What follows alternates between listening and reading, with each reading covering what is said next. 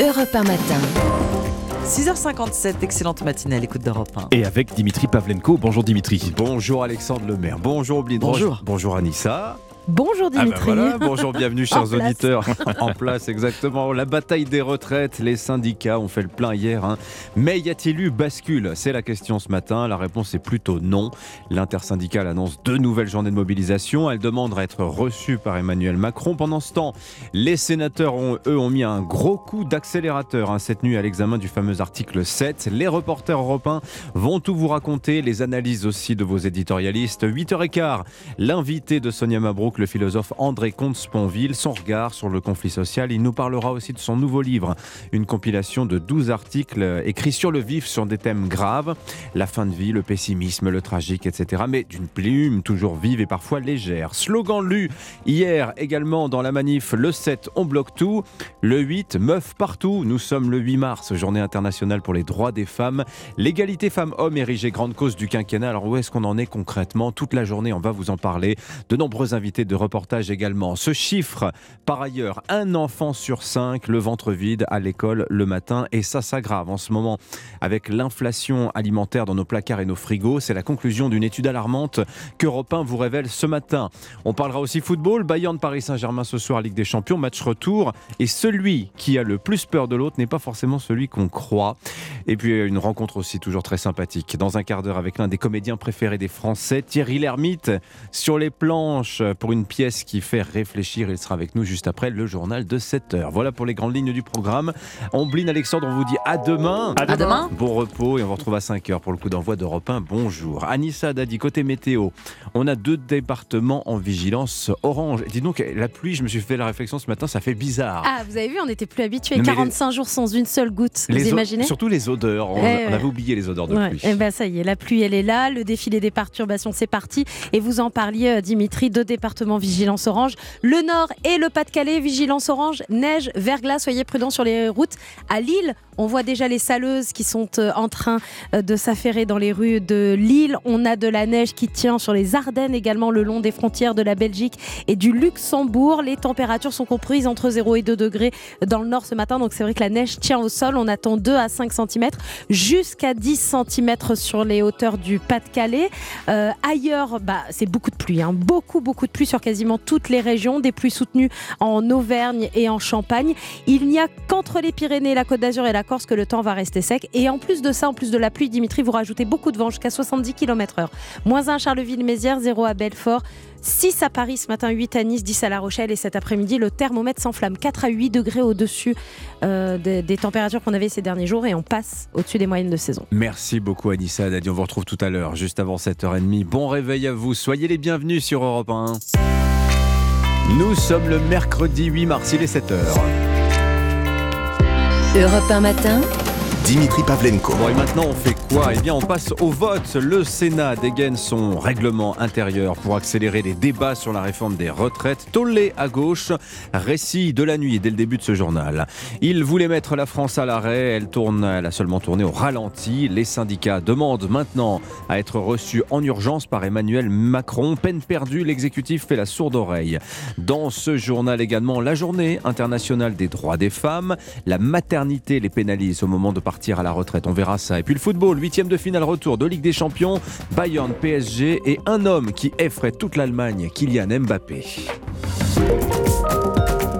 Europe 1. Le journal de 7 heures sur Europe 1. Christophe Lamar. Bonjour Christophe. Bonjour Dimitri, bonjour à tous. Pied au plancher, le Sénat a brutalement accéléré les débats cette nuit sur la réforme des retraites.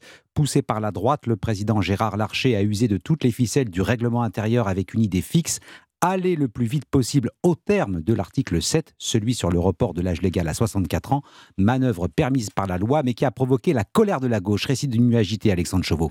Oui, une heure cette nuit, après 124 interventions identiques de sénateurs de gauche visant à supprimer l'article 7, Gérard Larcher active l'article 38 du règlement. Celui-ci permet de procéder au vote d'un amendement après seulement deux prises de parole d'orateurs, l'un pour, l'autre contre, manière pour la droite de court-circuiter l'obstruction présumée de la gauche, comme l'explique Bruno Rotaillot. Vous allez refuser, puisque on va un train d'escargot, de voir et de voter sur l'ensemble du texte. L'obstruction est au Parlement ce qu'une désertion est un soldat, la négation même de sa mission. La gauche dénonce un coup de force et demande une suspension de séance, mais au retour dans l'hémicycle, coup de théâtre, la droite dépose et fait adopter un amendement de réécriture de l'article 7, lequel fait tomber d'un coup 1000 amendements. La gauche réplique et redépose dans la foulée plusieurs centaines de sous-amendements, tous finalement jugés irrecevables, de quoi faire bondir ces sénateurs qui quittent l'hémicycle en guise de contestation. 3h30, Gérard Larcher lève la séance alors qu'il ne reste que 75 amendements à débattre sur l'article 7. Alexandre Chauveau du service politique d'Europe reprise des débats cet après-midi. Clap de fin dimanche à minuit. Prochaine étape, la commission mixte paritaire. Députés et sénateurs se retrouveront autour du 15 mars pour mettre la touche finale au texte avant son retour à l'Assemblée. Alors dans cette course contre la montre qui s'engage entre les syndicats, l'opposition d'un côté et l'exécutif de l'autre, le gouvernement croit posséder une longueur d'avance. au moins 1 200 000 manifestants dans les rues hier, sixième journée de mobilisation, quelques incidents, toujours les mêmes revendications. Le retrait pur et simple du texte, beaucoup de bruit, peu de fureur. La France a tourné au ralenti hier, mais elle n'a pas été bloquée et ça n'a pas échappé au gouvernement, Jacques Serret. Oui, si la bataille est loin d'être terminée du côté de l'exécutif, l'heure est au soulagement. Malgré une mobilisation record, cette journée du 7 mars n'a pas été un point de bascule, juge un ministre. Raison de plus pour ne rien céder. Quand les organisations syndicales demandent hier soir être reçues en urgence par Emmanuel Macron, l'Elysée fait la sourde oreille. Et dans cette dernière ligne droite, alors que le texte fera son retour à l'Assemblée la semaine prochaine, les députés de la majorité s'organisent. Pression est mise sur les parlementaires Renaissance pour qu'aucune voix ne manque. Celui ou celle qui votera contre la réforme ou s'abstiendra sera exclu du groupe du parti présidentiel, le signe d'une certaine fébrilité et en même temps l'illustration de la détermination de la Macronie à aller jusqu'au bout. Reste que les bras d'honneur du ministre de la Justice, Éric Dupont-Moretti, adressés dans l'hémicycle au patron des députés républicains, Olivier Marlex, viennent semer le trouble. La semaine prochaine, l'exécutif aura bien besoin des voix des LR pour espérer faire adopter sa réforme. Jacques Serret du service politique d'Europe 1. Les syndicats donnent rendez-vous pour deux nouvelles journées de manifestation ce samedi et le mercredi 15 mars. Côté perturbation, il y en aura encore aujourd'hui dans les transports. Légère amélioration tout de même à la SNCF et la, et la RATP. Comptez un train sur trois en moyenne, TGV, TER et RER compris. Même fréquence avec des variables selon les lignes dans le métro parisien. Alors situation tendue en revanche hein, dans le secteur de l'énergie la crainte d'une pénurie d'essence refait surface. plusieurs stations sont déjà à sec dans la région de Marseille. Le mouvement de blocage des raffineries se poursuit. Sur certains sites comme Faisin, les salariés se prononceront aujourd'hui sur la poursuite ou non de la grève. En attendant, plus une goutte d'essence ne sort selon la CGT. Aucune raison de paniquer, assurent les autorités qui écartent le scénario de la panne sèche. Blocage aussi dans les ports. Les quatre terminaux permettant l'importation du gaz naturel liquéfié sont à l'arrêt. Perturbation également du réseau électrique avec des coupures sauvages. Voilà, merci pour ce round-up euh, de, des retraites, Christophe Lamar. Euh, je précise que cette affaire du double bras d'honneur adressé par Éric Dupont-Moretti à l'Assemblée nationale, on y reviendra en détail tout à l'heure dans le journal de 7h30. Pour l'heure 7h05, la réforme des retraites, il en sera encore question dans de nombreux défilés. Aujourd'hui, à l'occasion de la Journée internationale des droits des femmes, la maternité, en l'occurrence, s'avère très pénalisante, notamment en fin de carrière. Et un constat au moment de prendre sa retraite, une femme perçoit une pension inférieure de 40% à celle d'un homme. La raison, les carrières hachées liées à la maternité. Reportage Chloé Lagadou. Après son quatrième enfant, Claire décide de prendre un congé parental de 3 ans, mais à son retour en entreprise, cette chef de projet dans le secteur privé a dû repartir de zéro. J'ai tout perdu, j'ai perdu toute mon ancienneté. C'est comme si j'avais jamais travaillé dans l'entreprise. C'était comme une claque et on repart au salaire de base. Euh, j'avais perdu, euh, ça faisait 150 euros par mois. Yuna, professeure des écoles, a elle fait le choix de passer en temps partiel pour s'occuper de son enfant. Résultat, moins d'argent et surtout moins de trimestres pour la retraite. Notre enfant devait être gardé, les gardes étant très Moi, comme de nombreuses femmes, ai dû me mettre à temps partiel. Donc pendant deux ans, j'étais à temps partiel euh, à 75%. C'est des cotisations qui ne sont pas entières et aussi une diminution globale du calcul de mon salaire. À leurs emplois s'ajoute l'éducation de leurs enfants, du travail qui devrait être pris en compte pour la retraite selon elle. Le travail domestique est très inégalitaire. C'est quand même du travail ce que j'ai fait euh, avec mes enfants. Ça devrait pouvoir donner des trimestres, un équivalent pour la retraite. Autre solution avancée par ces femmes, la mise en place d'aides à la garde d'enfants. Reportage Chloé Lagadou. On reste dans l'univers familial avec cette étude sur la précarité alimentaire. Constat alarmant, un enfant sur cinq arrive à l'école le ventre vide. Enquête réalisée par le cabinet Spark Mark Research, un enfant sur cinq, le chiffre est déjà inquiétant. C'est quatre fois plus qu'en 2016. C'est dire si le phénomène prend de l'ampleur. Un tiers des enseignants l'ont constaté par eux-mêmes ou installé. Oui, peut-être à cause de la crise sanitaire puis de l'inflation qui ont chamboulé les habitudes alimentaires. Chloé est professeure en école maternelle à Paris, remplaçante dans des établissements d'éducation prioritaire. Ça arrive que certains disent euh, j'ai mangé un biberon de lait, des bonbons ou des gâteaux sucrés, etc. Et puis parfois certains euh, ne répondent rien. L'impact est direct sur les progrès scolaires. 8 enseignants sur 10 notent dans cette étude que les enfants qui arrivent en classe en ayant faim sont fatigués. La chose la plus flagrante qu'on peut voir, euh, c'est des difficultés de concentration et ils ont du mal à réaliser le travail proposé puisque ben ils n'ont rien dans le ventre. Ça m'est arrivé plusieurs fois d'avoir des enfants qui se plaignent d'avoir faim. Dès 9h30, euh, ils se tiennent le ventre et ils me disent euh, maîtresse j'ai faim. quand on n'a pas pris de petit déjeuner avant 8h20, ça fait long à attendre. Des petits déjeuners gratuits ont pourtant été mis en place en 2019 dans des écoles d'éducation prioritaire lorsque Jean-Michel Blanquer était ministre avec des aides versées aux collectivités Explication Louise Salé. Et vous reconnaissez l'hymne de la compétition reine du football, la Ligue des Champions. C'est ce soir ou jamais pour le PSG, huitième de finale, retour face au Bayern Munich. Et les Parisiens vont se reposer tout entier sur un seul homme, Kylian Mbappé. Et l'attaquant français star parmi les stars, même les Allemands qui jouent pourtant chez eux avec l'avantage de l'avoir emporté 1 à 0 à l'aller, en ont peur, Cédric Chasseur. La faute à un homme, Kylian Mbappé, dont l'entrée au match aller a beaucoup marqué les Bavarois, comme Thomas Müller, l'attaquant du Bayern. Pour moi, c'est le plus spectaculaire. Le monde entier aime le regarder jouer au football. Mais on ne voudra pas le regarder. Si notre plan est efficace, il ne s'amusera pas. De la confiance, un brin d'arrogance aussi, et une façon peut-être de s'auto-persuader qu'il est possible d'arrêter l'attaquant français, auteur de 5 buts en 3 matchs depuis son retour de blessure. Les Allemands, portant 6 sur 2 habituellement, semblent douter. C'est en tout cas l'avis du correspondant d'Europe 1 Sport en Allemagne, Alexis Menuge. J'ai pas mal échangé avec les, collègues allemands ces dernières heures, et franchement, j'en ai vu beaucoup qui voient le Paris Saint-Germain se qualifier. Je leur ai dit, mais vous êtes sérieux? Il n'y a qu'un nom qui revient, je ne vais pas vous surprendre. C'est vrai que rien de penser à lui, ça fait peur aux supporters bavarois et aux journalistes, mais ils sont plutôt pessimistes et c'est franchement rare. Pourtant, c'est bien le Bayern qui part favori au coup d'envoi. Munich a 94% de chances de se qualifier pour les quarts de finale, à en croire les statistiques. Oui, mais impossible n'est pas Kylian Mbappé. Cédric Chasseur du service des sports d'Europe 1, Bayern Munich PSG à 21h à suivre dans l'émission Europe 1 Sport ce soir. Autre rencontre de ces huitièmes, Dimitri.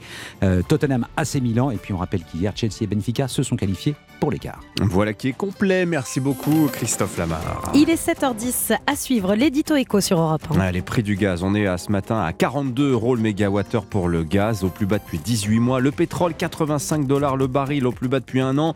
Est-ce que c'est le début de la fin de l'inflation? Nicolas Bouzou à 7h20. Ce sera juste après le premier invité d'Europe 1 matin. Thierry Lhermitte, le comédien, avec nous dans un instant. 7h, 9h. Europe 1 matin.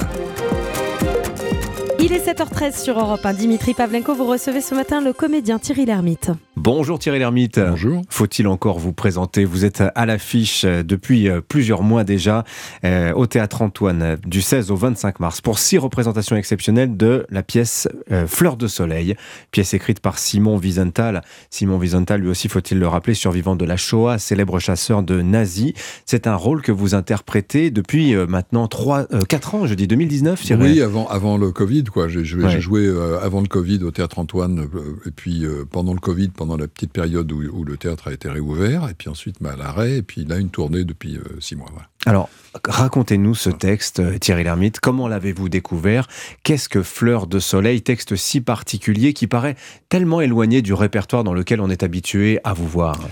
Eh ben, Fleur de Soleil, bah, Simon Wiesenthal d'abord, c'est le chasseur de nazis. Il a créé le centre de documentation juif qui était chargé de rechercher les criminels nazis. Il a fait probablement euh, traîner devant les tribunaux euh, plus de 1000 euh, nazis, criminels de guerre. Et donc il écrit en, fin des années 60 un livre sur un, un, événement qui est passé pendant sa déportation, un cas de conscience qui s'est posé à lui, puisque un jeune officier SS, jeune soldat SS, lui demande pardon pour les crimes qu'il a commis pendant la Shoah par balle, voilà, pendant l'invasion de l'Europe de l'Est.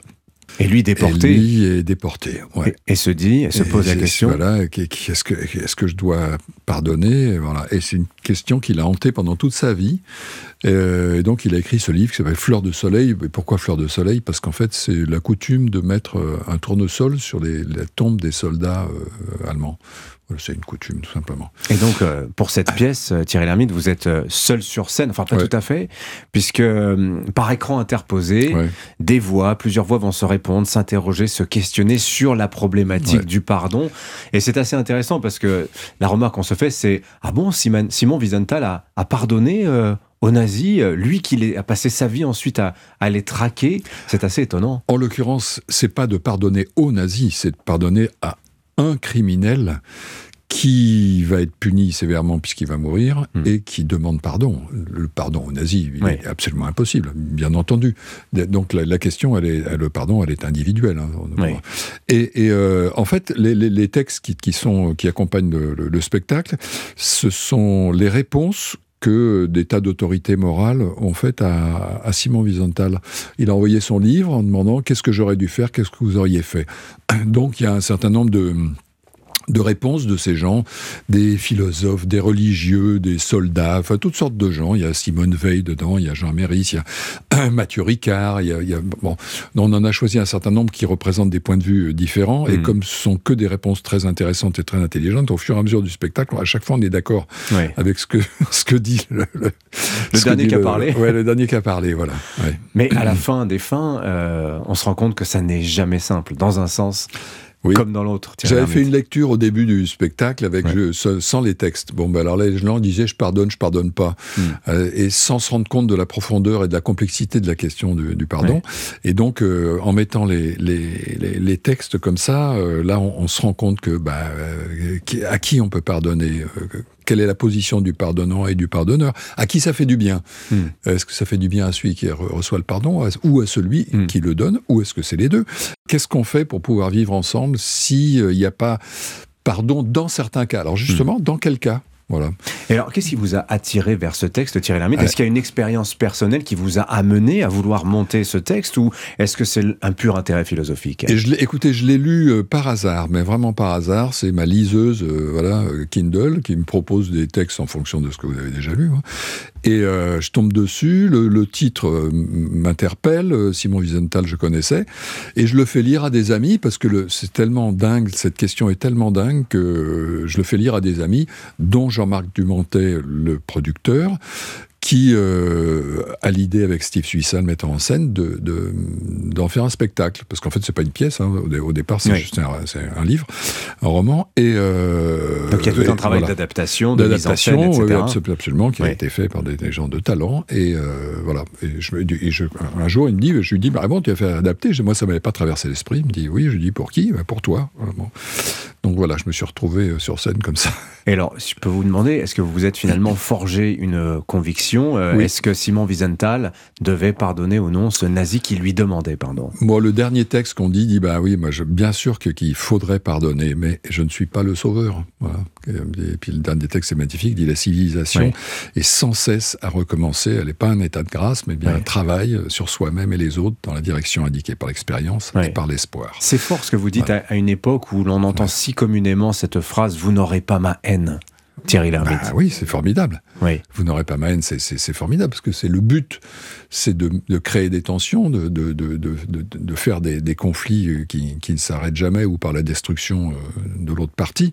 Donc, euh, vous n'aurez pas ma haine, c'est super fort. Hmm. c'est magnifique, c'est un texte magnifique. Mais faut-il en vouloir Faut-il en vouloir à ceux qui, qui n'ont pas envie de prononcer ah, cette phrase? alors, en vouloir, Non, mais moi, enfin, la conviction que je me suis faite en, jouant ce texte et en écoutant le, les, réponses, c'est le pardon après la justice et après la demande de pardon. Sinon, non. Alors, les bouddhistes disent non, il faut pardonner en toutes circonstances et à tout le monde, même si quand on n'est pas la victime. Parce que, un, d'être la victime, deux, après la justice, trois, après la demande de pardon. Moi, il me semble que là, c'est un pardon euh, possible. Sacrée réflexion que vous mettez ce matin dans les oreilles des auditeurs d'Europe 1, Thierry Lhermitte. Allez, je ne résiste pas euh, à une dernière question. Est-ce qu'on reverra un jour, on vous verra en compagnie des, autres, euh, les bronzés, tout ça? J'imagine cette question, vous la posez un million de fois. On espère tous, euh, non, non, non, on espère tous rejouer ensemble. C'est le problème, c'est quoi Voilà, donc ben, il y a des gens qui sont en train d'écrire Pour l'instant, pas nous. Voilà. mais par contre, jouer ensemble, on est tous hmm. toujours enthousiastes. En tout cas, si vous voulez voir Thierry Lhermitte sur scène, vous pouvez le voir dans Les Fleurs de Soleil. C'est au théâtre Antoine du 16 au 25 mars à Paris pour six représentations exceptionnelles. Merci d'être venu nous voir. Merci à vous. Sur Europe 1, Thierry Lhermitte. Bonne journée à vous. Il est 7h20 sur Europe 1 dans moins de 5 minutes, le jour où votre rendez-vous quotidien avec les archives d'Europe 1. Et ce matin, Lord d'Autriche va nous parler d'un aéroport. Roissy-Charles de Gaulle, 49 ans aujourd'hui même, 7h19. Europe 1. Les conseillers HSBC, experts de vos projets, vous présentent l'édito éco. Allez, place à l'économie. Bonjour Nicolas Bouzou. Bonjour Dimitri, bonjour à tous. Alors Nicolas, ce matin, on va passer en détail avec vous les prix des matières premières. Est-ce que ce serait pas le début de la fin de l'inflation là? Mais écoutez, moi j'ai plutôt des bonnes nouvelles. Hein. Euh, regardez, le gaz et le pétrole sont à leur niveau le plus bas depuis la mi-2020. Même les matières premières alimentaires sont en recul. Hein. La, la, FAO, qui s'occupe de l'alimentation à l'ONU, nous dit que depuis un an, elles sont en diminution de 5% à peu près. Alors elles avaient beaucoup monté, hein. mais le blé, par exemple, hein, est revenu à son niveau d'octobre 2020. Euh, Alors ça va pas tout de suite se voir dans les prix à la consommation et dans les coûts des entreprises, parce qu'il y a des contrats évidemment, donc tout ceci est inerte. Mais hmm. d'ici euh, quelques mois, on peut espérer que ça ait un impact positif sur l'économie. Ah mais quand même, regardez le gaz, on était monté à 350 euros le mégawattheure, on est à 42 euros ce matin. On est très bas. Ouais. Alors il y a ce débat, euh, Nicolas, sur les, chez les économistes à propos de la Chine. Avec la fin de la politique zéro Covid, le pays est en train de redémarrer. Bon, on sait que la Chine, c'est une énorme consommatrice de matières mm. premières. Est-ce que ça va tendre les prix? Bah écoutez, la surprise, c'est que pour l'instant, ça l'étend pas du tout. Hein. Euh, alors, je pense que l'explication réside dans la faiblesse de la reprise euh, chinoise, puisque le gouvernement lui-même a annoncé ces derniers jours une croissance de 5% euh, en, en 2023. Alors 5% pour la Chine, c'est pas énorme. Ce qu'il faut voir aussi, c'est que l'augmentation de l'offre de matières premières, qu'il s'agisse des hydrocarbures ou des céréales, a été tout à fait notable, notamment aux États-Unis. Hein. On produit aujourd'hui plus de gaz, plus de pétrole, plus de blé que ce n'était le cas il y a quelques mois. Au fond, ce qui est extraordinaire, c'est c'est que le marché fonctionne. Hein. C'est-à-dire qu'à partir du moment où il y a des phénomènes de pénurie, eh bien, les mécanismes d'offre se remettent en place, le marché fonctionne et l'économie est assez résiliente. Alors, les prix du pétrole, les prix du gaz restent relativement bas. Est-ce que ça va avoir des conséquences positives sur la France? Ah oui, ça va forcément euh, venir, d'autant plus que les entreprises, face à la hausse passée des prix de matières premières, des prix de, l'énergie pour l'essentiel, ont beaucoup baissé leurs coûts, elles sont devenues très efficaces. Les ménages, hein, on en a déjà parlé, ont mis de l'épargne de côté, donc il y a vraiment un réservoir de dépenses. Donc si on a cette baisse du prix de matières premières euh, qui se confirme, on peut parfaitement avoir, d'ici quelques mois, un fort rebond des dépenses et de l'économie. Voilà, ce matin, eh bien écoutez, je voudrais qu'on soit raisonnablement optimiste. Enfin une bonne nouvelle. Merci beaucoup Nicolas. Bouzou. À demain. À demain. Jusqu'où peut-on aller quand on est bien informé? C'était l'édito écho avec les conseillers HSBC, experts de vos projets. Rendez-vous sur hsbc.fr. Et ne manquez pas tout à l'heure à 10h, Culture Média, Philippe Vandel reçoit un autre Philippe, Philippe Lachaud, le maître de cérémonie d'une émission folle.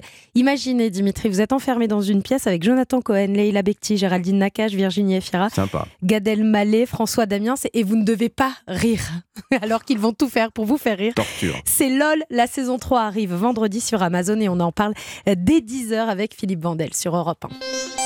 Europe 1 matin. Mais pour l'heure, l'essentiel de l'actualité sur Europe 1, c'est le journal permanent. Alban Le Prince. Bronca au Sénat. Cette nuit, la gauche a quitté l'hémicycle en plein examen sur la réforme des retraites en signe de protestation contre le recours à l'article 38 du règlement interne décidé par la droite pour accélérer les débats sur le report de l'âge légal de départ à 64 ans.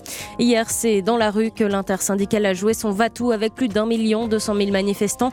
De nouveaux blocages sont en cours ce matin à Grenoble notamment, mais aussi Marseille, Lyon et Bordeaux. 8 mars, journée internationale des droits des femmes. Un hommage national à Gisèle Halimi sera rendu par Emmanuel Macron. Serge, fils de l'avocate, n'y participera pas, estimant que sa mère aurait combattu la réforme des retraites. Et puis du foot, ce soir avec le choc Bayern-PSG en huitième retour de la Ligue des Champions. Paris doit gagner avec au moins deux buts d'écart pour se qualifier en quart, pour suivre cette rencontre en direct et en intégralité. Rendez-vous dès 20h dans Europe 1 Sport. Voici le général de Gaulle. Pour la première fois, un clone d'animal adulte, une brebis. Et maintenant, écoutez Yuri Gagarin. C'est le premier jour de l'euro. Europe 1.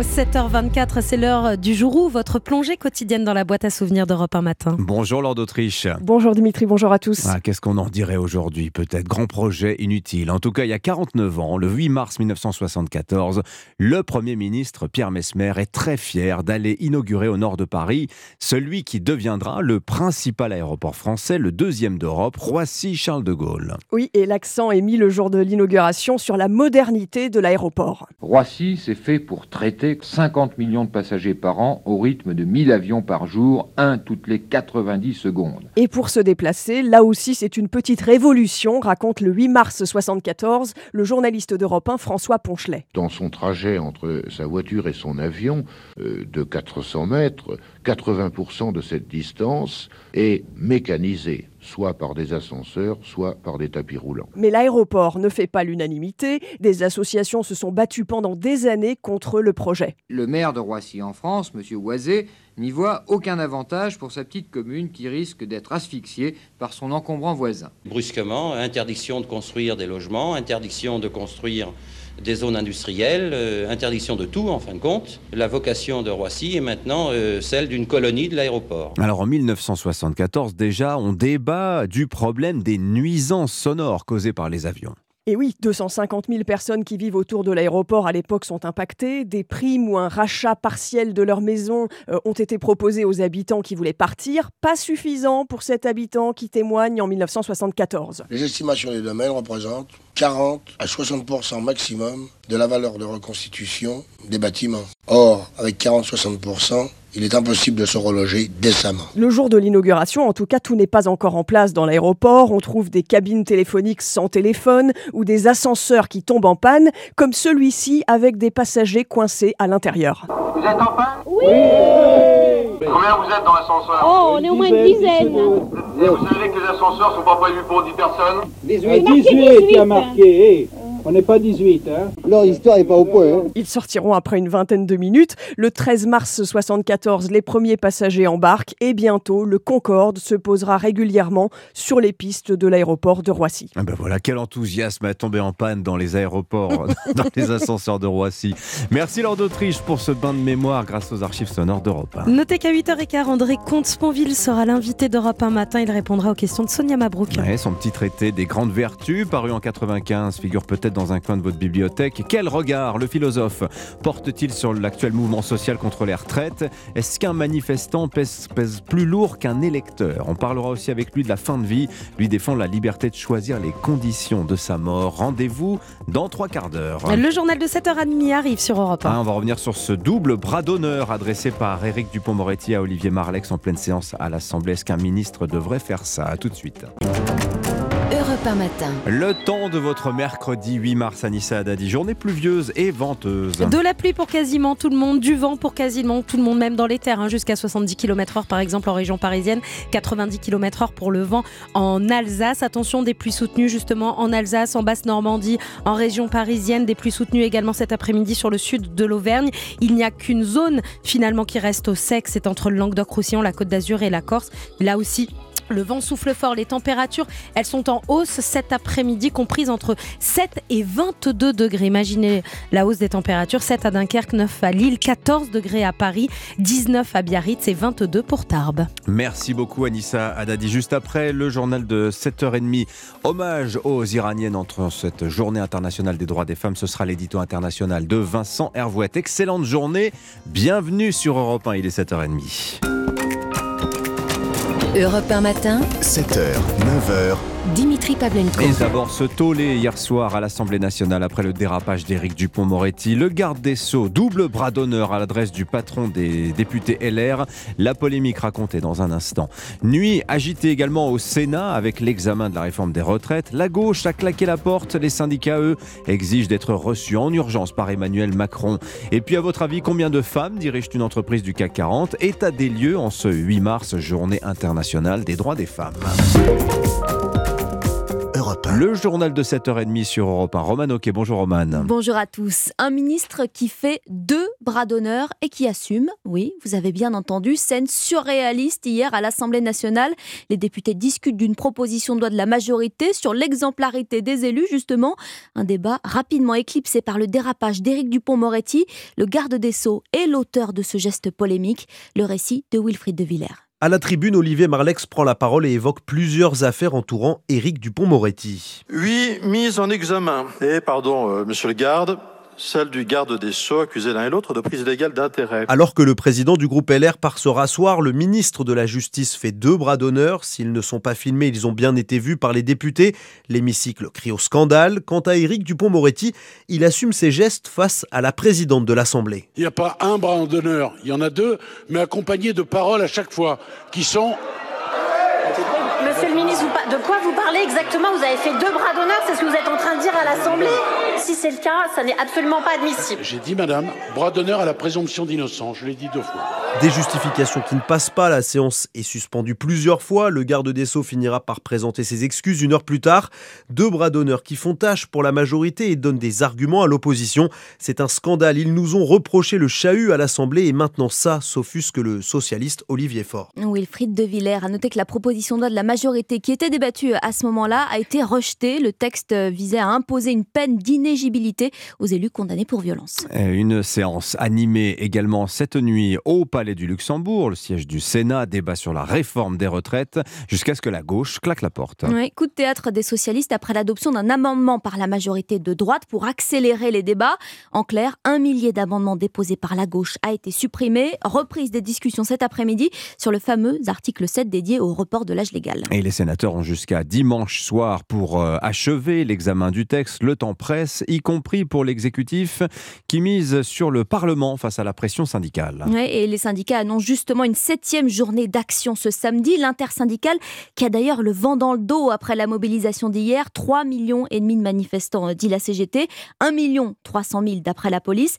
Dans les deux cas, c'est un record, y compris à Marseille. Le correspondant d'Europe 1, Stéphane Burgat, était dans le cortège. C'est une montée en température progressive sur le port maritime. Les syndicalistes comme Frédéric Alpozzo de la CGT Marin annoncent une mise à l'arrêt totale d'ici une semaine. Ça veut dire nombre d'entreprises à l'arrêt avec des conséquences économiques malheureusement. C'est le seul moyen pour obtenir des réponses. Des blocages également dans les centres des impôts, promet Philippe Lager, secrétaire départemental CGT Trésor public. Je pense que par rotation, on va bloquer euh, presque tous les jours. Nous, on va tout faire pour euh, durcir le mouvement, pour être entendu. Ah ben, concrètement, le blocage, il peut y avoir des rentrées financières qui rentrent moins bien donc des conséquences dans le fonctionnement de l'État. Des retards sur les grands chantiers comme celui de l'aéroport ou encore des opérations de gratuité sur le réseau électrique. Les annonces se multiplient, mais attention à ne pas oublier le plus important aux yeux de cette retraitée, venir grossir les rangs des cortèges. Moi je suis là à la place de mes enfants, ils peuvent pas faire grève tous les jours. Donc notre devoir en tant que grands-parents, si on a la santé, c'est d'être présent dehors pour dire non. Et cette manifestante de conclure, chacun doit prendre sa part. Marseille, Stéphane Burgat, Europe 1. Et aujourd'hui, la grève continue aussi côté SNCF et RATP. Un tiers des TGV et TER sur les rails. Ce sera compliqué aussi dans le métro parisien.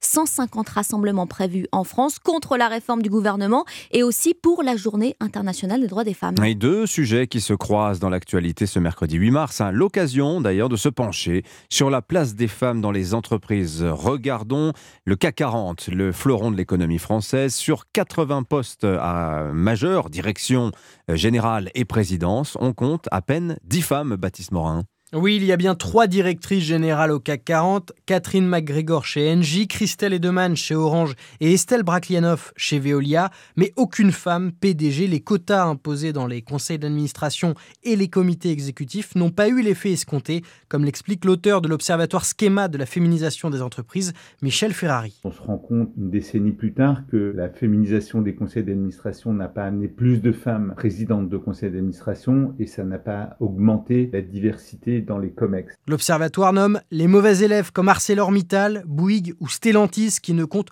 aucune femme dans leur comité exécutif.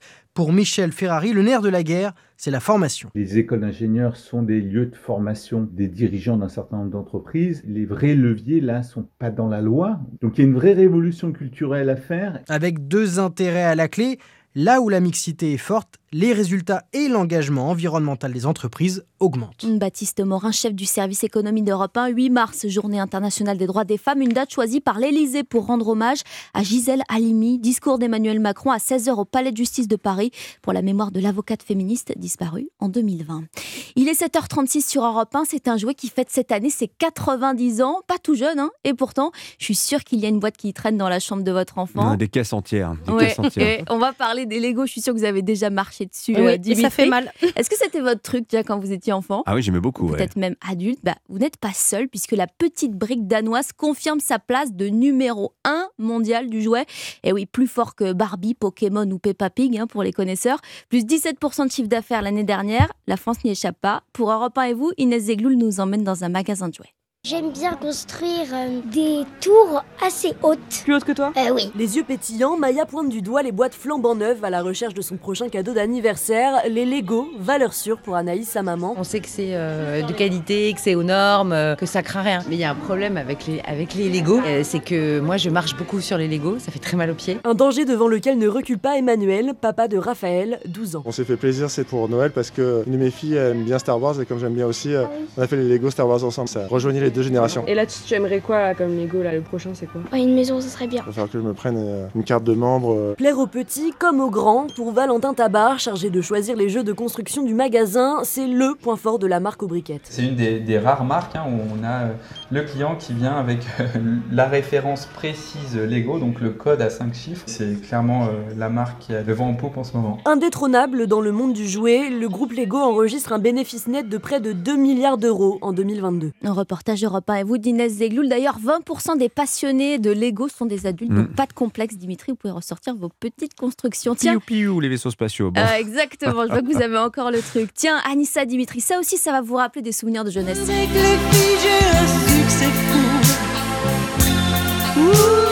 Il y a eu des slows là. Un succès fou, titre euh, taillé sur mesure pour vous, Dimitri. Je vous demanderai même pas si ça a marché dans votre cas. La réponse est évidente. Vous aurez reconnu le chanteur Christophe, euh, disparu depuis bientôt trois ans euh, en avril. Alors il reste ses tubes, bien sûr, et aussi ce documentaire qui sort aujourd'hui au cinéma. Marie Jiquel a rencontré l'un des deux réalisateurs.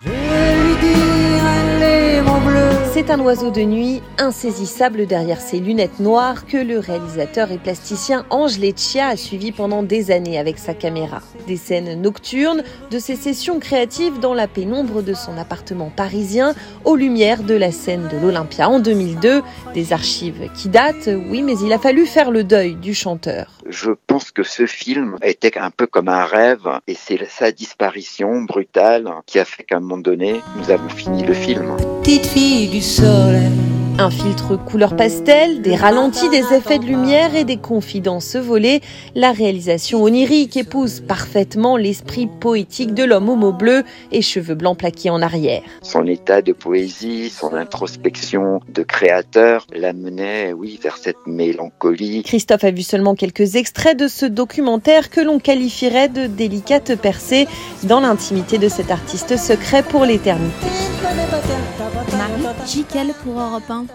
Et on parlera, euh, Christophe, définitivement, c'est au ciné donc aujourd'hui. Et, les autres sorties ciné du jour dans un instant avec euh, Laurie Choleva. Merci beaucoup, Roman Oquet. Dans 10 minutes, l'édito politique sur Europe 1 avec le Figaro. Vous nous parliez de la mobilisation dans les rues. Il y avait beaucoup de monde, effectivement.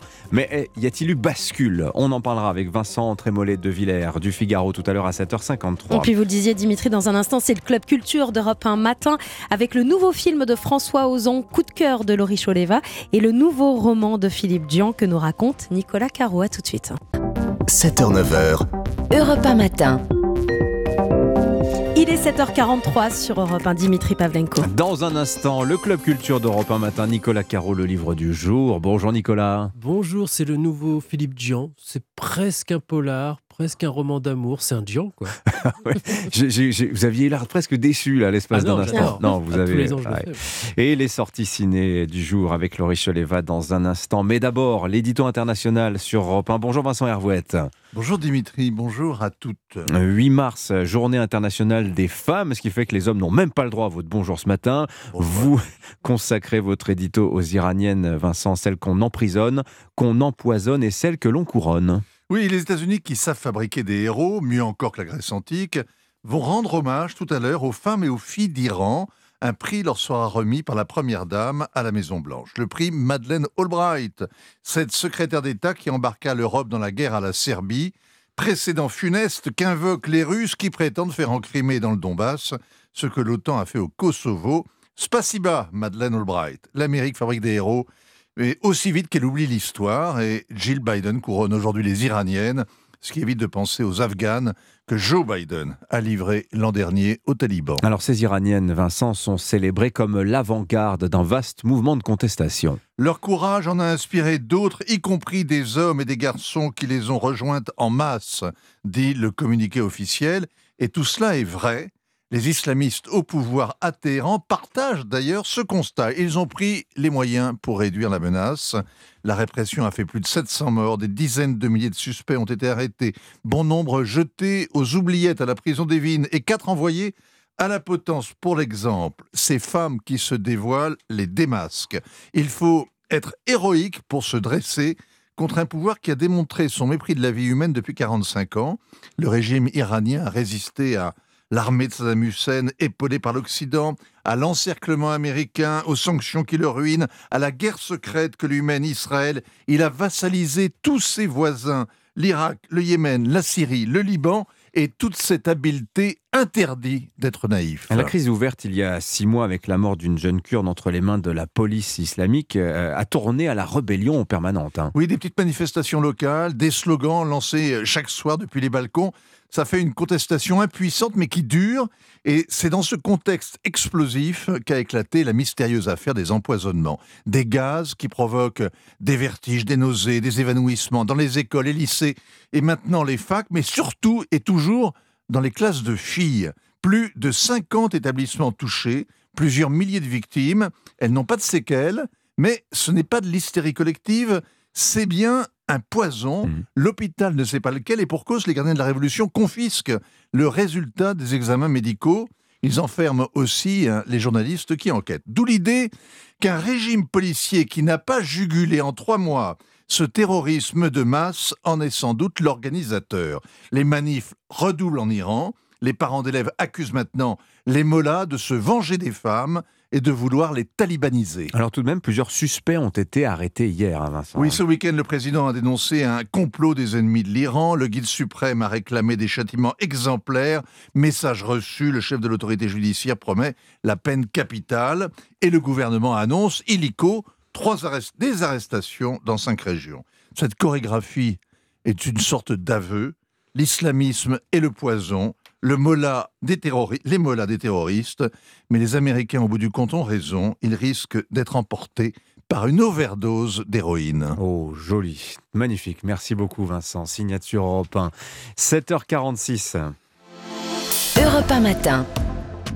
Allez, le Club Culture euh, Europe 1 matin, Nicolas Caro, le livre du jour. Ce matin, c'est le nouveau roman de Philippe Jean. Sans compter, c'est le titre, chez Flammarion. L'histoire de Nathan, ça commence mal pour lui. Il est au cœur d'une querelle sévère, une de plus, entre Sylvia, sa compagne, et Gabi, sa belle-mère. Il vit avec les deux. Sa belle-mère est propriétaire des terrains alentours, donc elle est un peu chez elle quand même. Terrain convoité d'ailleurs par un sénateur du coin pour y créer un parc d'attractions. En plus, le rédacteur en chef de Nathan, il est journaliste, vient de lui annoncer une réduction sévère de l'éveil, le journal local pour lequel il travaille. En résumé, il est viré. Bon, c'est pas vraiment la joie, quoi. Non, mais ça va peut-être s'arranger. D'ailleurs, il est réintégré assez vite finalement parce que sa belle-mère Gabi détient la majeure partie des parts du journal, ça aide, mais aussi parce qu'il a travaillé sur l'histoire d'une randonneuse qui a erré dans la forêt pendant 15 jours et qui a été retrouvée à moitié morte de faim et de froid. Ça intrigue beaucoup son rédacteur en chef. Alors Nathan poursuit son enquête. Nicole Dortlinger, c'est son nom, le nom de la randonneuse, 61 ans, employée de maison célibataire. Rien de fou, mais Nathan sent qu'elle cache quelque chose. C'est qu'il a du flair. Et quand il apprend que la dite randonneuse a travaillé en plus pour le sénateur, là, il a comme un gros doute. Et si tout ça était lié Nathan mène l'enquête. Ah, ça ressemble beaucoup à un polar, finalement. C'est un Philippe Jean, ce que je vous disais tout à l'heure. Il y a du polar, oui. On veut savoir quel est le rôle de la randonneuse, si les affaires sont, liées, sont liées, ce qui va se passer. Mais c'est pas du Sherlock Holmes ou du roman de dur à cuire, genre rue de Los Angeles. C'est un polar, mais pas tout à fait. Il y a aussi de relations amoureuses ambiguës, une forme de désenchantement du monde, une observation aussi du monde. Tout ça dans le style de Jean, sans jamais mettre un point d'interrogation. Vous savez, ça, il n'y a Mm. jamais de point d'interrogation chez Jean. Inimitable inimitable dans sa lenteur vive. Tout est toujours à l'os, rien n'est trop appuyé, pas un mot de trop. Et ça s'appelle Sans compter. C'est un bon Philippe Dian. C'est validé par Nicolas Caro. Ah, complètement. Et je peux vous dire, j'ai tous lus. Les sorties ciné à présent. Laurie Choleva, bonjour. Bonjour Dimitri. La sortie de la semaine, vous nous dites que c'est le nouveau François Ozon. Oui, un film par an, hein, François Ozon. Alors cette fois, il adapte une pièce de théâtre de 1930 et en fait une savoureuse comédie policière avec au casting Nadia Tereskevich qui a obtenu récemment le César du meilleur espoir féminin et Rebecca Marder. Alors le film se passe dans les années 30. Madeleine Verdier est une jeune et jolie actrice sans sous et sans talent qui va être accusée du meurtre d'un célèbre producteur. Aidée par sa meilleure amie, jouée par Rebecca Marder, elle est acquittée pour légitime défense après avoir avoué ce meurtre qu'elle n'a pas commis, mais elle voulait attirer l'attention sur elle. Sûrement une bonne nouvelle Monsieur Montferrand est mort. Il a été assassiné. Monsieur Montferrand m'a sauté dessus. Enfin, mademoiselle. Alors c'est moi. Vous avouez, je suis le plus heureux des hommes. Décidément, ton crime fait des miracles. Bonjour mes poupées Pour mademoiselle Verdier. Encore Je crois que mon crime est en train de tourner la tête de toutes les femmes.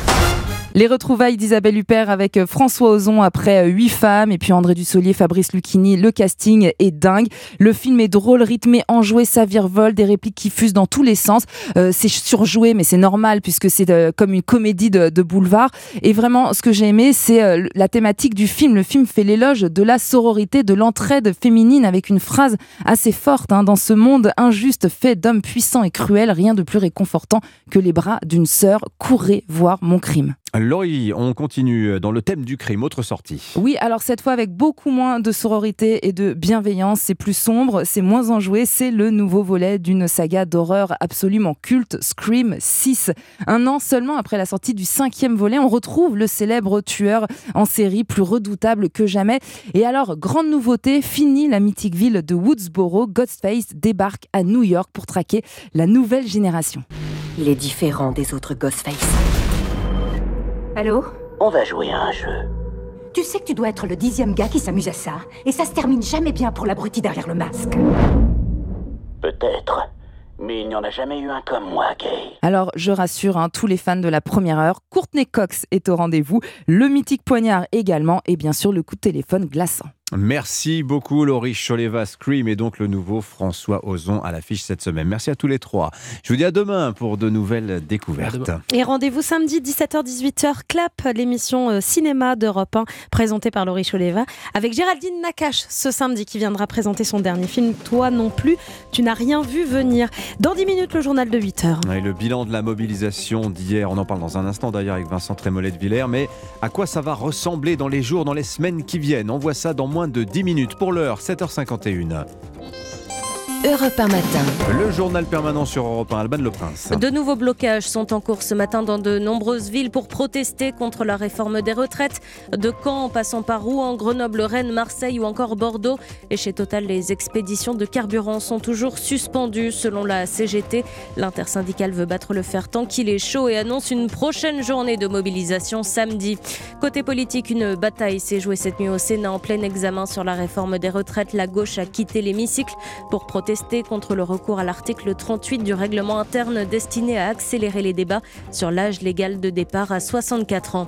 Et puis ça y est, vous pouvez dès à présent réserver vos billets de train pour cet été. La SNCF vient d'ouvrir ce matin la billetterie pour les trajets prévus du 8 juillet au 3 septembre. Europe 1 matin.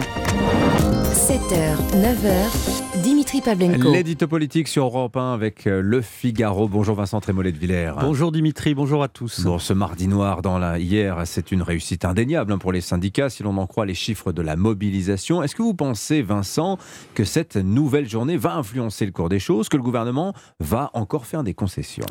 Je dirais que les syndicats ont fait le plein, qu'il y a eu beaucoup de monde, qu'il y a eu un peu de casse, mais que personne n'a mis la France à l'arrêt.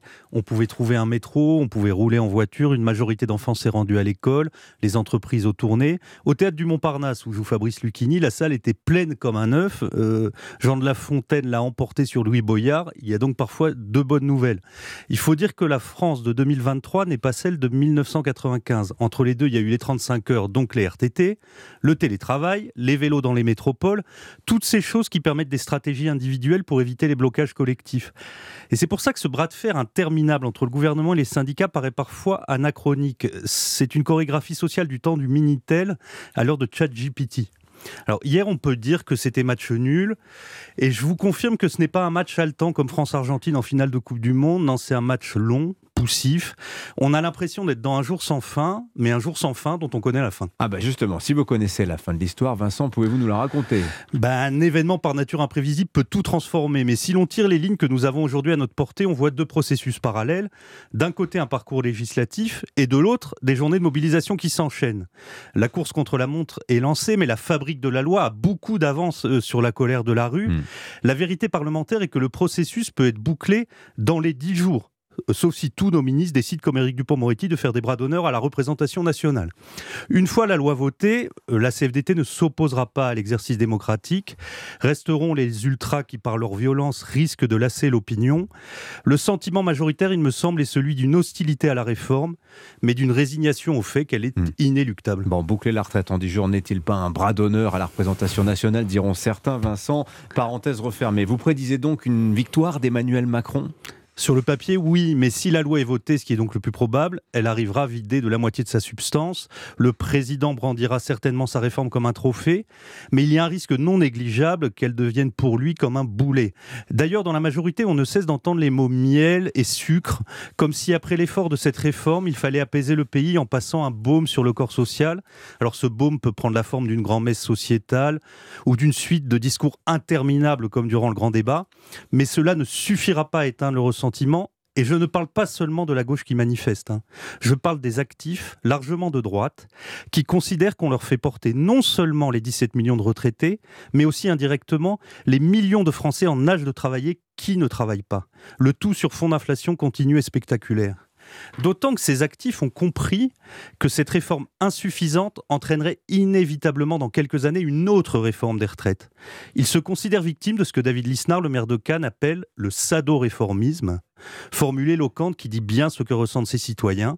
Ils ont tout simplement l'impression de porter sur leurs épaules une partie de la France qui, elle, est sans arrêt à l'arrêt. L'édito politique sur Europe 1. Merci Vincent Trémollet de Villers. À la une du Figaro, banderole et cortège justement. Les syndicats font le plein, mais l'exécutif tient son cap, pas de bascule. Donc on en reparlera à 8h40 hein, dans le club de la presse Europe 1 avec euh, Mathieu Bock côté votre collègue Yves Tréhard. Il est 7h56, nous sommes le mercredi 8 mars, vous écoutez Europe 1. Et nous fêtons ce jour Saint Jean de Dieu, saint patron des hôpitaux. Alors révolté euh, par la manière dont on traitait au XVIe siècle les malades mentaux, euh, Saint Jean créa l'ordre des frères hospitaliers qui révolutionnèrent la prise en charge des malades. L'ordre d'ailleurs existe toujours. Dans un quart d'heure, le philosophe André Comte-Sponville est l'invité d'Europe 1 Matin. Il est 7h56.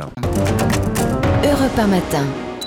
Bientôt 8h sur Europe 1, le temps, le retour de la pluie. Euh, Anissa, ça se confirme hein Et la neige, la neige, puisque nous avons deux départements ce matin en vigilance orange, le nord et le Pas-de-Calais. Et ça tombe bien, hein, ça tombe bien sur l'île. On a des gros flocons par exemple. La neige tient dans les Ardennes également. Euh, on attend 2 à 5 cm, jusqu'à 10 cm quand même sur les euh, campagnes du nord. Donc soyez prudents, surtout sur les, les réseaux secondaires si vous êtes en voiture. Alors de la pluie, on en a sur les deux tiers de la France, accompagné de vent. Ça souffle dans les terres jusqu'à 70 km/h.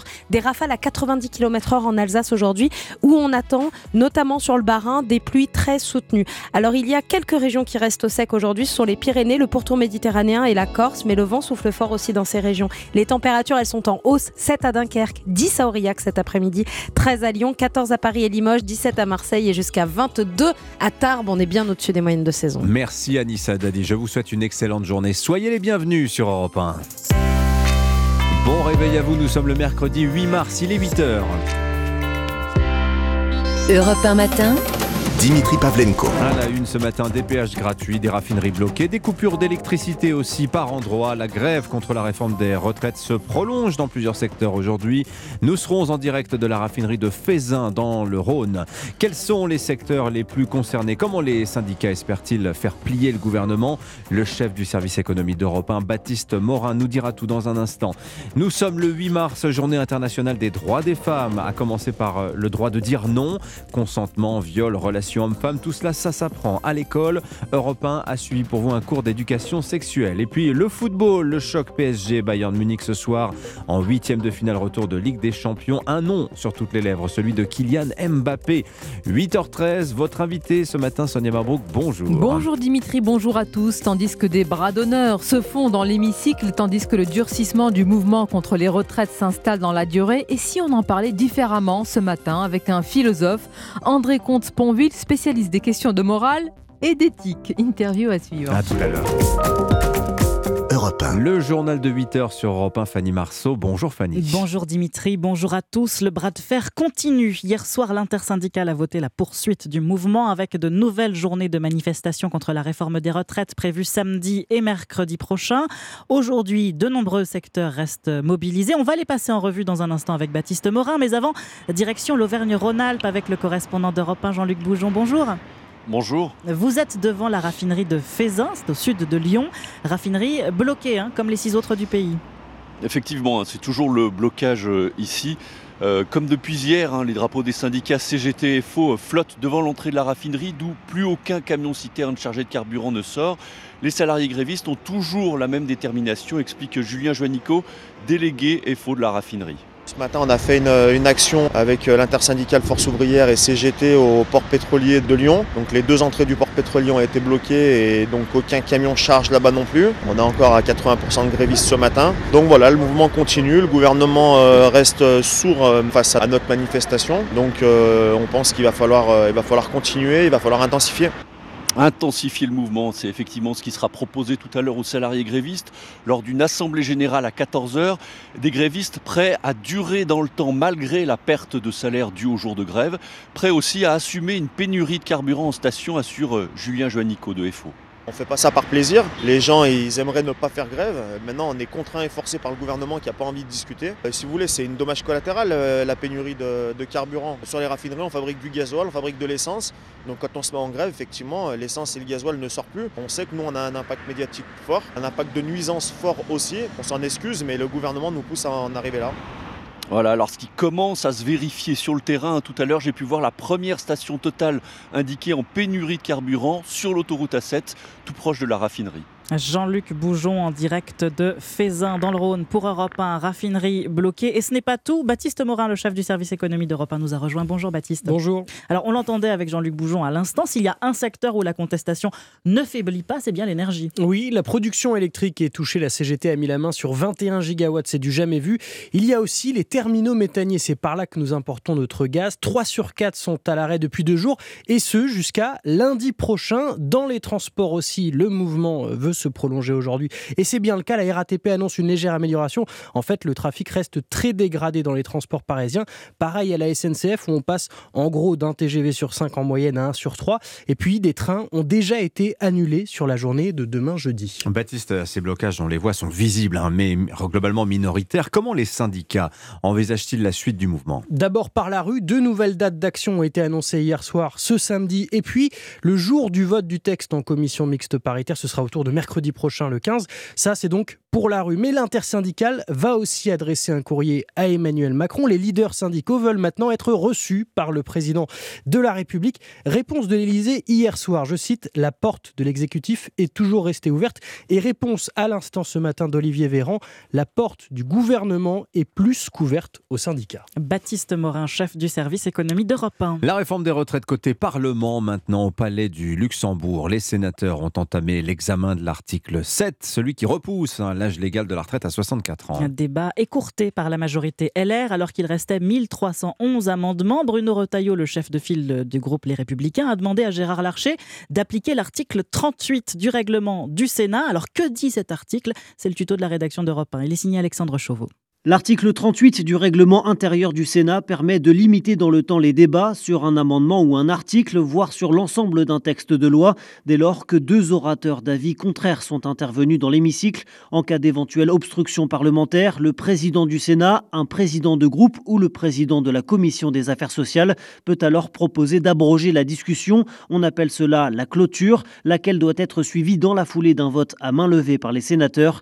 L'article 38 a été introduit dans le règlement du Sénat en 2015. Il avait alors été validé par le Conseil constitutionnel, mais n'avait jusqu'ici jamais été utilisé. Il fait ainsi partie de l'arsenal législatif qui permet d'accélérer les débats, au même titre que les articles 42 et 44. Alexandre Chauveau. Le tuto de la rédaction d'Europe 1, la notice de l'info tous les matins dans votre journal de 8h à l'Assemblée nationale maintenant. Les excuses d'Éric Dupont-Moretti à toute la représentation nationale après son double bras d'honneur en pleine séance parlementaire. Et le garde des Sceaux a visiblement perdu son sang-froid lors du débat sur l'inéligibilité des auteurs de violences conjugales. Il a adressé deux bras d'honneur au président du groupe LR, Olivier Marlex, qui l'interpellait sur sa mise en examen pour prise illégale d'intérêt. Le ministre a assuré qu'il voulait défendre sa présomption d'innocence. Europe 1, il est 8h06. Nous sommes le 8 mars, journée internationale des droits des femmes. Et parmi ces droits, celui tout simplement de dire non. Mais le consentement, ça s'apprend. Oui, notamment à l'école. Depuis 2001, au moins trois cours d'éducation sexuelle sont obligatoires chaque année, de l'école primaire au lycée, pour apprendre les bases d'une relation respectueuse entre hommes et femmes. Faute de formation des enseignants, cette loi n'est appliquée que pour 20% des élèves. Les cours sont donc rares, mais Louise Salé a pu y assister pour Europe 1 dans un lycée nantais. Reportage. Moi, je suis prof de euh, sciences de la vie et de la terre, mais là, je suis pas du tout dans ma casquette de prof de SVT. L'enseignante Lise Bailly a disposé les tables en cercle autour d'elle, une ambiance rassurante pour se livrer sans tabou. L'idée, c'est aussi de parler de consentement, de comment ça se passe aussi dans la sexualité. Elle commence par une histoire. Abby s'adresse à Eric et lui demande s'il pourrait lui faire traverser la rivière pour rejoindre Tom. Eric accepte, à condition qu'Abby lui suce le sexe. Place ensuite à la discussion. Parce qu'elle a du désir euh, pour Eric. Valentine et Yanis prennent la parole. Eric est un agresseur sexuel bah, Un viol, c'est une pénétration non consentie. Elle subit cet acte-là, donc effectivement, c'est un viol. Un cours nécessaire confie Lola et Emma. Je trouve ça vraiment dommage que plus jeune, on nous ait jamais dit que bah, ça c'était un viol, que ça c'était pas normal, qu'il fallait ce consentement-là. Il y a des familles où c'est pas du tout abordé, il y a des familles où le sexisme il est banal, il faut que ça s'apprenne et voilà. Mais les freins pour organiser ces séances sont nombreux, remarque Lise Bailly. Il n'y a pas d'heures dédiées, c'est pas dans les programmes, les enseignants sont pas formés à ces problématiques, donc ça se met pas en place. Elle s'est formée pendant ses vacances sur son temps personnel. Reportage signé Louise Salé. La guerre en Ukraine, toute la partie orientale de la ville de Bakhmut serait tombée aux mains des Russes. hein. C'est ce que dit ce matin le chef du groupe paramilitaire Wagner. Ces derniers jours, la pression s'est considérablement accrue sur les forces ukrainiennes qui défendent cette ville du Donbass. Mais il faut tenir coûte que coûte, estime le président ukrainien Volodymyr Zelensky. Car après Bakhmut, dit-il, les Russes pourraient aller plus loin. Allez, le football, le grand soir pour le Paris Saint-Germain. Et match retour de huitième de finale de la Ligue des Champions. Les Parisiens se déplacent sur la pelouse du Bayern. Match à vivre en direct et en intégralité ce soir dans Europe 1 Sport. Rendez-vous dès 20h. Cyril de la Morinerie, vous êtes en direct de Munich. Bonjour. Bonjour, on y est déjà avec la musique. Bah oui, on est déjà à fond dedans. Cyril, après la défaite du PSG 1-0 au match aller, on va quand même se calmer. Les Bavarois ont 94% de chances de gagner selon les statistiques. Mais, mais il y a un mais, un joueur pourrait faire la différence, évidemment, c'est Kylian Mbappé.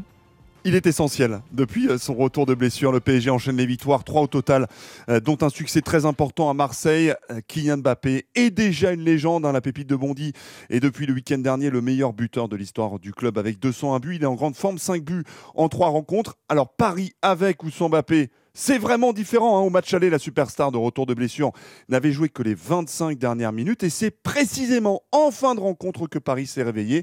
Mais pour triompher ce soir, l'entraîneur parisien Christophe Galtier prévient, il faudra jouer, jouer beaucoup plus que ce que nous avons fait euh, lors du match euh, aller avec euh, Kylian.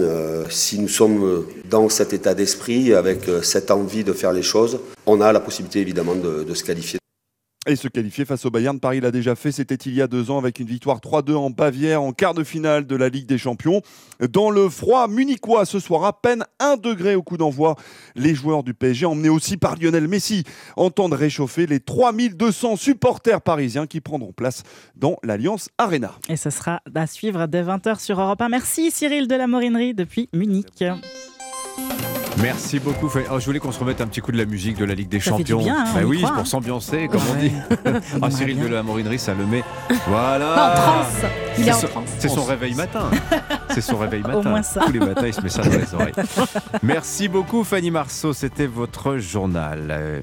Il est 8h10 sur Europe 1, Oui, oui. Dimitri. N'oubliez pas 8h30 vos signatures Europe 1. Emmanuel Ducrot ce matin nous parlera de la fin de l'impunité peut-être pour les faucheurs volontaires. Une décision de justice euh, est en train peut-être de tout changer. Gaspard Proust sera avec nous aussi en débrief de l'invité d'Europe 1 matin, le philosophe André Comte-Sponville au micro de Sonia Mabrouk dans un instant. Europe 1. Votre invité ce matin, Sonia Mabrouk, est philosophe. André Comte-Bonville, bonjour et bienvenue sur Europe 1. Bonjour. Auteur de ce livre, La clé des champs et autres impromptus. On va en parler, vous nous définirez d'ailleurs euh, le terme d'impromptu. Mais tout d'abord, quel spectacle, André Comte-Sponville Quel spectacle à l'Assemblée nationale? Après la bordélisation assumée par la NUPES, voici le ou plutôt les bras d'honneur euh, du garde des Sceaux, Éric Dupont-Moretti. La fameuse exemplarité des politiques. Est-ce que les politiques lui ont fait justement un, un bras d'honneur? Non, c'était vraiment affligeant de voir ce qui s'est passé et à l'Assemblée nationale, surtout du côté de la France insoumise euh, et au Sénat. En l'occurrence, c'était encore plus grave de la part d'un ministre de la République. Donc c'est affligeant. En, même temps, je vais vous dire, euh, les politiques font un travail tellement difficile euh, qu'il faut éviter de trop leur cracher dessus. On peut condamner ce qui s'est passé, je, je le condamne moi-même, voyez, mais moi je crois que l'urgence aujourd'hui, c'est de réhabiliter la politique et qu'on n'y parviendra pas en crachant perpétuellement sur ceux qui la font. Donc, Ah, condamnons les travers des- quand des travers il y circonstances a, atténuantes. Arrêtons de faire perpétuellement la leçon comme si nous étions sûrs, nous, de faire toujours mieux qu'eux. Ah, donc on a euh, les politiques qu'on mérite, c'est-à-dire ils sont à l'image des peu ou citoyens. prou, peu ou prou, mais voilà. Et, et donc, s'ils ne nous plaisent pas, bah, changeons-en. On a inventé les élections pour ça, si vous voulez. Et c'est vrai qu'en France, il y a une façon de, de traiter les politiques tellement sévère qu'on a le sentiment que, que depuis 30 ans, nous sommes gouvernés par une bande d'imbéciles, de lâches, de, de menteurs. Mais euh, à qui la faute? Eh, ah, D'une part, moi je ne crois pas que ce soit tous des imbéciles, des lâches ou, ou des menteurs, Bien mais si c'était le cas, il faudrait s'interroger sur le, le peuple français. Voilà. Donc, parlons de la politique avec respect. Et donc, il est pitoyable que les politiques manquent même de dignité dans telle ou telle situation, mais ça n'est pas une raison pour en rajouter dans la, la dérision et, et le mépris. Bien, et je note simplement pour la précision que le geste d'Éric Dupond-Moretti c'était également euh, euh, à l'Assemblée nationale. Est-ce que c'est la crise, c'est la morale qui est en crise ou c'est la politique qui est en crise, André Comte-Sponville? Je crois que la politique se porte plus mal que, que la morale. C'est d'ailleurs un renversement intéressant par rapport à ma jeunesse. Moi, je suis un 68 ans. Dans les années 60-70, tout était politique, comme nous disions. Euh, la politique tenait le haut du pavé, alors que la morale était totalement dévaluée. Quand on parlait de la morale, en gros, c'était pour dire qu'on s'en passait admirablement. 30 ans plus tard, 40 ans plus tard, c'est l'inverse. Tout le monde parle de, de morale. euh, d'humanisme, de, de valeurs, et au contraire, la politique est décriée. Moi, ce que je crois, c'est qu'il n'y a bien sûr pas à choisir entre la morale et la politique. On a bien sûr besoin des deux, mais attention, on a besoin de la différence entre les deux. Autrement dit, arrêtons de croire que la politique, ça oppose les bons et les méchants. C'est idiot. La politique, ça oppose des positions, des idéologies, des, intérêts, des rapports de force. Ça, oui. Mais on ne peut pas compter sur la morale, euh, en gros, pour vous dire pour qui voter. Mais est-ce qu'il y a encore des lieux dans notre pays qui sont protégés, sanctuarisés? C'est vrai que l'Assemblée nationale, on se dit spontanément non, on ne peut pas faire un bras d'honneur dans l'en- l'enceinte de la démocratie. Et qui plus est par un garde des Sceaux qui était avocat. Mais aussi dans un palais de justice, on ne verrait pas ce, genre de, geste. C'est impossible. C'est une sorte de profanation. Oui, profanation, c'est peut-être un bien mot. En tout cas, c'est un geste non seulement maladroit, mais inacceptable. C'est inacceptable, mais on ne va pas passer la matinée sur Non, un, parce que ce qui écrase un tout- moment de grossièreté. C'est la réforme des retraites. Et ce qui est intéressant, André Comte-Sponville, c'est que ce qui vous intéresse, vous, c'est le fameux débat. Alors, je sais que vous n'aimez pas le, le mot ou l'expression de la valeur travail. Pourquoi ne pas parler de la valeur travail? C'est pas une valeur? Bah, en tout cas, c'est pas une valeur morale. hein. Euh, le, travail, c'est pas une, valeur morale, c'est un but en soi, c'est une fin en soi. Le travail, c'est pas un but en soi, c'est un moyen, bien sûr. Si le travail est une valeur morale, alors plus on travaillerait, mieux ça vaut. Par exemple, la générosité c'est une valeur morale. Plus vous êtes généreux, mieux ça vaut. Et on n'est jamais trop généreux.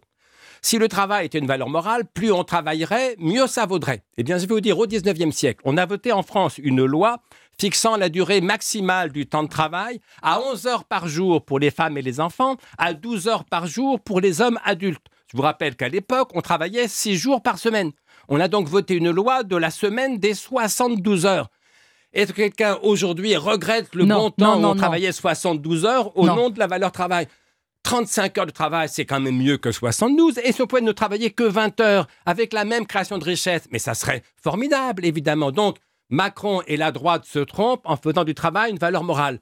Mais la gauche, et spécialement la NUP, se trompe en oubliant que c'est le travail qui crée de la richesse. Et que si on veut financer nos retraites, il faut bien créer la richesse. Avant de redistribuer, il faut produire de la richesse. Et donc j'ai le sentiment d'un débat un, un peu fou, si vous voulez, où Macron et la droite, euh, ça n'était pas la même chose pour moi, Macron et la droite, mais les deux se battent au nom de la valeur travail, ce qui est un contresens. Le travail n'est pas une valeur morale, c'est une valeur marchande. C'est pour ça qu'on le paye. Mais du même coup, il faut financer nos retraites. Et je trouve que la gauche, là, est un peu. euh, la gauche et l'extrême droite, a fortiori, sont un peu irresponsables. Parler d'une retraite à 60 ans aujourd'hui, ça serait une singularité à l'échelle du monde euh, to- totale. Dans tous les pays d'Europe, on travaille trompe, euh, 65, 67 ans. Sur Et cette donc, je me sens un petit peu Seul pas mal à l'aise, mais Ouais. je n'ai envie de soutenir aucun de ces deux camps parce que je crois que les deux euh, se battent, euh, sont à côté de la plaque. Mais sur le, le travail, au fronton de nos mairies, il est bien écrit euh, liberté, égalité, fraternité. Et le travail, André Comte-Sponville, permet quand même la liberté par l'émancipation. Non, mais le travail est un moyen. Ce n'est qu'un moyen. que mais c'est qu'un un moyen, moyen. et extrêmement important, souvent le plus important de tous les moyens. Mais pensons à la maxime de Pétain. Travail, famille, patrie. Qu'est-ce qu'il y a? Quelle est l'erreur de fond? C'est que le travail, la famille, la patrie, ce ne sont pas des valeurs morales. Ce sont des biens, comme la santé. J'en parle à propos de, la pandémie. Autrement dit, quelqu'un qui n'a pas de famille, bah, c'est un orphelin, euh, célibataire, sans enfant. On peut le plaindre, on ne va pas lui reprocher d'être orphelin. Quelqu'un qui n'a pas de travail, c'est un chômeur, on peut le plaindre, on ne va pas lui reprocher de ne pas avoir de travail. Celui qui n'a pas de patrie, c'est un apatride, c'est un malheur, on ne va pas le lui reprocher. Autrement dit, le travail, la famille, la patrie, ce sont des biens, ce ne sont pas des valeurs morales. C'est ça le contresens euh, de Pétain. Bien, mais est-ce qu'il n'y a pas un côté vertueux et presque moral à travailler plus pour garantir cette richesse et maintenir la richesse, la création de la richesse et maintenir le système pour les générations à venir? Ah, voilà, là, là où, on- où la morale aurait un mot à dire, c'est que nous devons sauver le système de retraite par répartition. Oui. Alors rappelons le principe, un système par répartition, ce sont les actifs qui cotisent pour payer les, les retraites, les pensions euh, des, des plus vieux. Bon. Or, en proportion, il y a de moins en moins d'actifs, de plus en plus de retraités. Pour une très bonne raison, c'est qu'on vit de plus en plus longtemps. On ne va pas le regretter. Alors là, il y a un problème arithmétique. Et notre responsabilité morale, c'est de faire en sorte que nos enfants, nos petits-enfants, aient eux aussi puissent bénéficier d'une retraite. Mais vous voyez, c'est un problème qui relève. Alors, oui, dans le principe, ça relève de la morale, mais la vraie question, c'est comment les financer. Ça, c'est une question économique. C'est pas la morale Donc ce n'est que comptable. comment financer les La retraites. réforme des retraites n'est qu'un sujet comptable. Sauf avec l'obligation morale et politique d'assurer les retraites de nos, de nos enfants, de nos petits-enfants. Euh, encore une question sur ce sujet, André Comte-Sponville. Quelle est la légitimité qui prévaut aujourd'hui? La légitimité parlementaire ou la légitimité de la rue de quelqu'un qui vous dit mais non, regardez, cette réforme est contestée par un grand nombre et donc elle n'est pas légitime. Et moi, manifestant, je suis plus légitime qu'un député, un parlementaire. Bah, soyons clairs, il y a 68 millions, je crois, d'habitants en France, dont 38 ou 39 millions d'électeurs, je, je ne sais plus les, les chiffres exacts. Il y avait au maximum 3 millions de gens dans la rue. Euh, que pèsent 3 millions de manifestants à côté de 39 millions d'électeurs? Et donc, il va de soi que le dernier mot revient au peuple souverain par la, par la médiation de ses représentants. Et donc, évidemment que le Parlement doit l'emporter sur la rue. Ça ne veut pas dire que le gouvernement ne doit pas tenir compte de la volonté des, manifestants. Voilà, manifester, c'est un droit démocratique, mais dans une démocratie, c'est le peuple qui est souverain et non pas les manifestants. Alors, André Comte-Sponville, la réforme des retraites écrase tout, monopolise tout, et pourtant, il y a des sujets d'une grande importance qui méritent notre attention, comme euh, la fin de vie, vous en parlez. Vous participez aux travaux de la Convention citoyenne, en tout cas, vous êtes intervenu lors de cette euh, convention qui doit rendre bientôt des, des conclusions. Vous défendez, parce que les mots sont importants et il ne faut pas les dénaturer, vous défendez le droit de mourir, c'est une liberté pour vous, pas la liberté ultime. Non, tout est la liberté ultime, ça n'est pas la liberté suprême. Suprême. Bien sûr, le droit de vivre est plus important que le droit de mourir. Mais en revanche, c'est la liberté ultime. Si je, je souffre atrocement d'une maladie incurable, sur un état d'extrême vieillesse, au, au bord de perdre mes facultés, je crois qu'en effet, j'ai le droit de m'en aller. D'où le titre de mon livre, La clé des champs. C'est une citation de Montaigne. Mhm. Montaigne écrit dans les essais Le plus beau cadeau que nature nous ait fait, c'est de nous avoir laissé la clé des champs. Autrement dit, le droit de s'en aller. Eh bien voilà, je crois que le droit de s'en aller, le droit de mourir, fait partie des droits de l'homme. Et c'est pourquoi je suis favorable depuis des dizaines d'années à une légalisation et de l'euthanasie et du suicide assisté. Dans votre livre, vous soulignez que le suicide, euh, vous soulignez que le suicide n'est pas un délit, mais que l'assistance au suicide en soit un, c'est ça euh, C'est bah ça- oui, c'est ce que. Oui, mais il y a une différence, C'est de quoi s'étonnait Robert Badinter, qui s'y connaît en matière de droit et de justice, qui disait ben voilà, en France, le suicide n'est pas un délit. Pourquoi l'assistance au suicide en, en serait-elle un Parce que c'est un autre qui agit. Oui, c'est un autre que qui soit. agit. Alors, c'est Mm. pourquoi, dans tous les cas euh, où c'est possible, le suicide assisté, autrement dit, le, le- le malade en, en fin de vie, qui absorbe lui-même le comprimé létal ou qui appuie lui-même sur la pompe qui va envoyer le produit létal dans, la perfusion, ça vaut mieux que l'euthanasie parce que ça évite de faire peser sur un médecin, sur un soignant, la charge de l'homicide.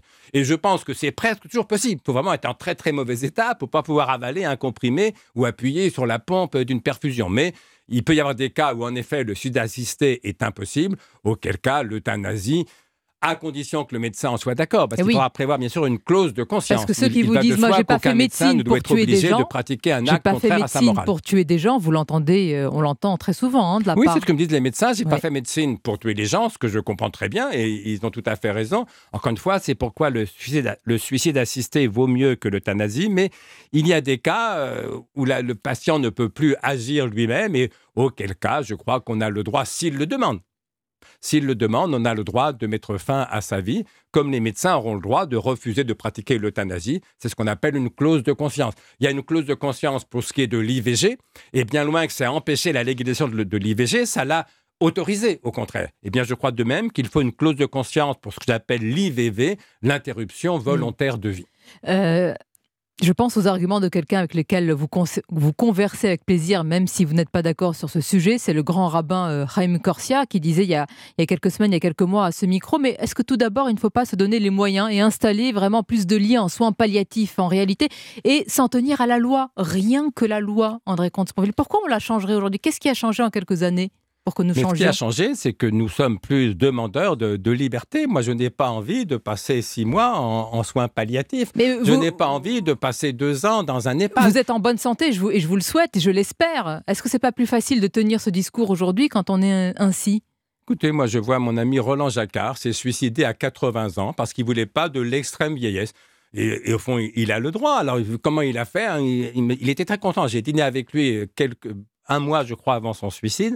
Il était très content parce qu'un ami mexicain Vous lui vous avez la substance létale qui lui permettrait de mourir. Mais tout le monde n'a pas un ami mexicain. Moi, si j'ai envie de mourir à 80 ans parce que je préfère ne pas avoir les affres de l'extrême vieillesse, je préfère qu'un médecin me donne les moyens de, de mourir. Et voilà, c'est pas seulement les, les dernières semaines, ça peut être aussi les derniers mois. Bref, dès lors que nous sommes maîtres de notre vie, tant que notre vie ne nuit pas à celle d'autrui, nous devons pour la même raison être maîtres de notre mort. Je pense à une phrase, je- j'espère que je ne me trompe pas, je crois que c'est Nietzsche qui disait meurs à temps. Oui, c'est ça, meurs Ouais. temps. Mais Ouais, ça, et- c'est philosophique. Mais la vraie vie, mais la le vraie droit vie, la- absolu, c'est celui de vivre. Non, non, mais la, la vraie vie, c'est que d'abord, il y a des suicides en France, il y a des gens qui, surtout, qui vont mourir en Suisse ou en Belgique ou en Espagne maintenant, pays qui autorisent le suicide assisté, parce que, alors qu'en France, c'est interdit. Et donc, on se dirige vers une mort à deux vitesses. Il y aura des cliniques de luxe en France où des gens qui iront en Suisse ou en Belgique mourir quand ils seront euh, convaincus qu'ils arrivent au bout de leur vie. Et puis les plus pauvres vont passer euh, des années dans des EHPAD sinistres et des semaines ou des mois dans des soins palliatifs dont ils n'ont pas envie. Alors, encore une fois, ceux qui veulent les soins palliatifs, euh, très bien qu'ils y aillent. Il s'agit de, il faut développer les soins palliatifs. On est tous d'accord là-dessus. Personne n'est contre. Mais arrêtons de faire croire que les soins palliatifs euh, résolvent tous les problèmes. J'ajoute que oui. mon ami Raïm Corsia, que j'adore et que je salue s'il nous Et écoute, nous écoute, euh, oui, il était le grand rabbin. Et donc, il défend une position religieuse tout à fait respectable, mais que je sache, la République est un État laïque, n'a pas à tenir compte des injonctions des religions. Oh, je suis sûre que le citoyen aussi, Raïm Corsia, pense euh, la même chose que le religieux qu'il est. Euh, le dernier texte de ce livre porte sur votre mère. Elle est partie, euh, elle s'est suicidée à l'âge de 64 ans. C'est une histoire aussi personnelle qui a forgé tout ce que vous nous dites euh, ce oui, matin. même si c'était pas elle que je pense quand j'écris pour, pour l'euthanasie. Elle, elle était une femme malheureuse, une, une femme dépressive. Euh, mais ça m'importait d'écrire ce texte parce qu'au fond, euh, c'est l'esprit des impromptus. Un impromptu, c'est une écriture très très libre, très très spontanée, qui essaye de se rapprocher de de, de l'improvisation. Entre philosophie et littérature, entre pensée et émotion. Et c'est vrai que toute ma pensée, toute ma philosophie, bah, comme toujours, elle dépend en partie de, mon enfance. Et donc j'ai voulu expliquer ce qui, dans mon enfance, qui était une enfance malheureuse, parce que moi, j'ai grandi, j'ai appris à vivre et à aimer dans le malheur de ma mère. Et, toute ma vie, au fond, et tout mon travail philosophique a consisté à essayer de surmonter ce commencement-là. Quand on a commencé à vivre dans le malheur de sa mère, comment est-ce qu'on fait pour se réconcilier avec la vie, avec une certaine idée du bonheur, une certaine expérience du plaisir et, de la joie? C'est ce que j'ai voulu comprendre et puis essayer d'expliquer. Et vous le faites merveilleusement bien avec des mots euh, qui touchent euh, tous. hein. C'est universel et vraiment, on invite euh, nos auditeurs à lire La clé des champs et autres impromptus. C'est aussi la preuve qu'on peut retrouver le bonheur malgré, malgré tout cela. Merci André Comte-Sponville. Merci à vous. Merci André Comte-Sponville. Merci Sonia Mabrouk. D'ailleurs, je vous propose de rester euh, tous les deux euh, car Gaspard Proust va nous rejoindre dans un instant et il vous a écouté très attentivement. Il est 8h29 sur Europe 1. Europe 1 matin. 7h, 9h, Dimitri Pavlenko. Il est 8h31 sur Europe 1, juste avant Gaspard Proust. L'essentiel de l'actualité, le journal permanent. Christophe Lamar. L'examen de l'article 7 sur le report de l'âge légal à 64 ans reprendra cet après-midi au Sénat. Séance très agitée hier soir et cette nuit après le recours au règlement intérieur pour accélérer les débats. Manœuvre utilisée par la majorité de droite mais permise par la loi furieuse. La gauche a quitté l'hémicycle. Au lendemain de l'acte 6 de la mobilisation contre la réforme des retraites, les syndicats annoncent une prochaine journée de manifestation samedi. La grève continue de perturber certains secteurs de l'économie. Les raffineries du groupe Total restent bloquées ce matin selon la CGT. Côté SO ExxonMobil, la tendance est à la poursuite du mouvement. Dans les transports, légère amélioration dans le métro parisien, toujours des perturbations à la SNCF. Peu de trains et peu de métro, beaucoup de voitures. Trafic exceptionnellement élevé ce matin en région parisienne, plus de 450 km de bouchons. Merci beaucoup Christophe Lamar. Le temps, Anissa a dit le soleil résiste, mais uniquement dans le sud du pays. hein. Et les rayons de soleil vont se compter sur les doigts d'une main. Vraiment euh, très peu présent le, le soleil. Simplement entre le Languedoc-Roussillon et la Côte d'Azur, avec des éclaircies aussi en Corse, où là la journée est plutôt très agréable, mais avec du vent, des rafales jusqu'à 110 km/h cet après-midi. Partout ailleurs, c'est très couvert. Alors c'est couvert sur le, le Pays Basque avec de légères pluies et ailleurs, nous avons des précipitations avec cette perturbation qui recouvre les deux tiers nord. Des pluies partout, soutenues entre le nord et la région parisienne. D'ailleurs, le nord et le Pas-de-Calais sont placés en vigilance orange neige verglas. Il neige sur euh, l'île, il neige sur les Ardennes aussi. Euh, ce matin, une neige qui tient au sol. Des pluies soutenues en Alsace avec du vent sur tout le territoire jusqu'à 90 km/h en rafale en Alsace. Les températures, elles sont douces, elles augmentent. 9 à Lille, 12 à Cherbourg et Metz, 13 à Lyon cet après-midi, 14 à Paris, 17 à Bordeaux et jusqu'à 22 degrés à Tarbes. Merci beaucoup Anissa Haddadi. Il est 8h33 sur Europe 7h, 9h, Europe 1 matin. 1. C'est l'heure de vos signatures Europe 1. Emmanuel Ducrot du journal L'Opinion dans un instant. Bonjour Emmanuel. Bonjour Dimitri et bonjour à tous. On parlera avec vous des faucheurs volontaires et d'une décision de justice qui va peut-être tout changer. Mais d'abord, avec nous, bonjour Gaspard Proust. Bonjour Dimitri et bravo, bravo, mais quelle fierté ce matin. Ah mais merci, mais pourquoi?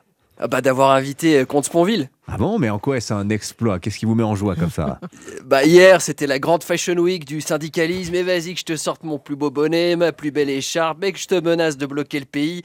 Ce matin, tous les éditorialistes qui savent plus avec quel angle démarrer un papier, est-ce que c'était réussi, c'était pas réussi, va-t-on vers un durcissement, on aura-t-on aura-t-on de l'essence à Pâques Et Sonia, tranquille, les mains dans les poches. Ce matin, nous allons parler Pascal, épicure et euthanasie.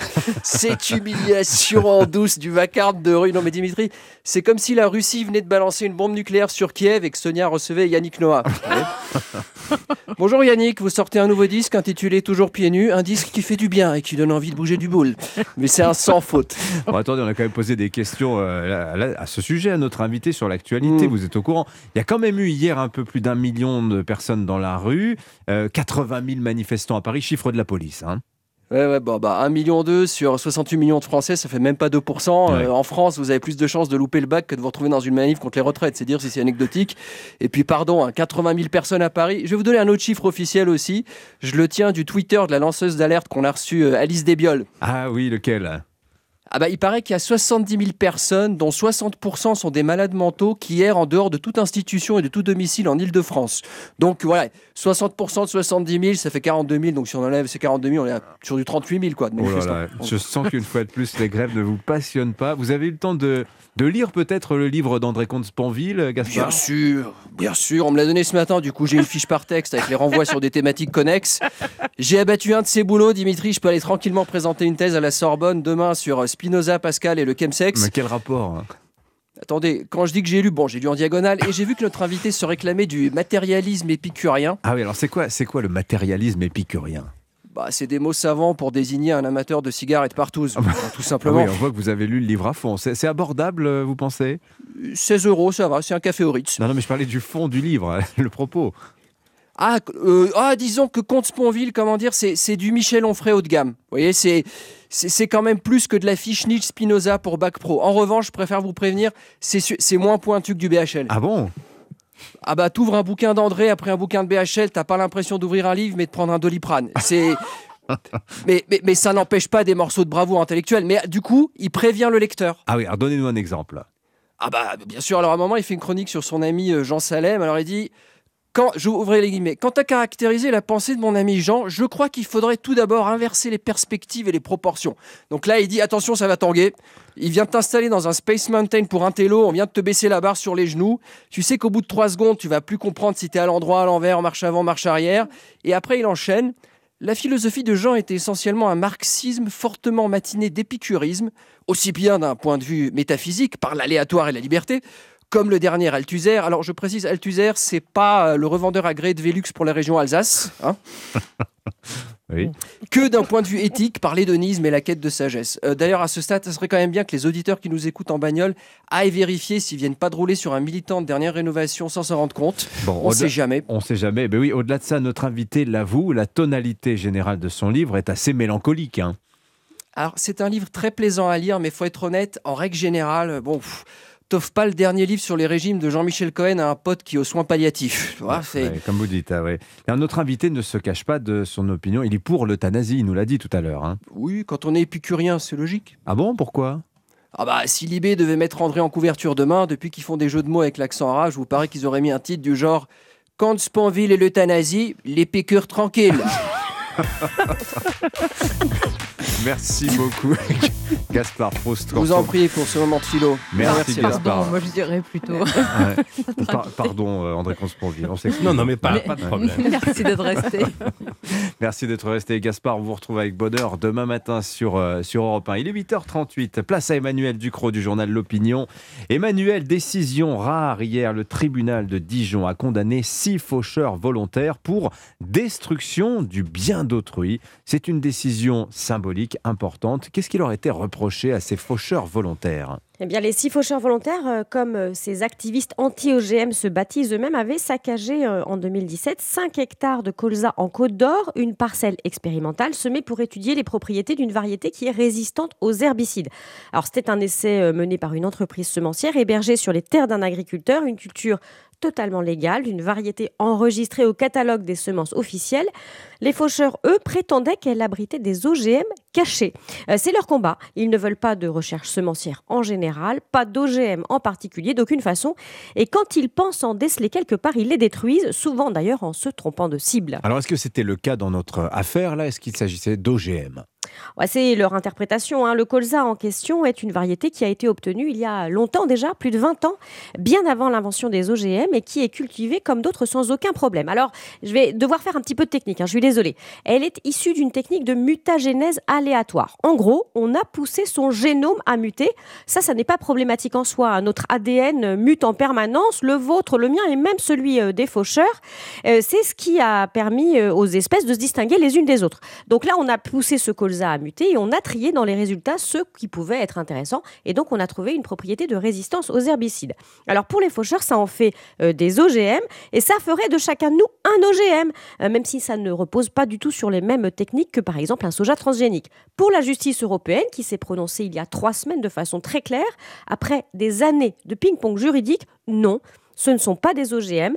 Euh, ces plantes n'ont d'ailleurs pas à être réglementées comme des OGM, comme les faucheurs le voudraient. Alors pourquoi la condamnation de Dijon euh, est-elle si importante, Emmanuel? Alors d'abord, c'est une condamnation euh, assez symbolique, hein, des peines d'amende avec sursis et des dommages et intérêts. Mais jusqu'ici, la justice fermait les yeux sur les destructions de cultures et de programmes de recherche. Elle avait du mal à entrer hein, dans les considérations scientifiques OGM, pas OGM, et elle classait tout ça en invoquant un état de nécessité. C'est assez curieux. Hein elle actait le fait que les faucheurs se fassent justice, justice eux-mêmes motivés par la peur, et c'était l'impunité la plus totale. Ah, L'impunité, vraiment.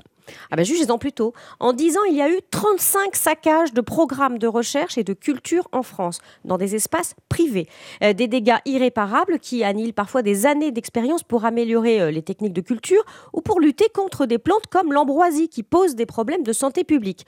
Pourtant, seulement 13 enquêtes ont été lancées, la plupart abandonnées immédiatement, 6 procès entamés, la plupart classés, une seule condamnation avant celle-ci à des dommages et intérêts qui n'ont jamais été versés. C'était en 2016.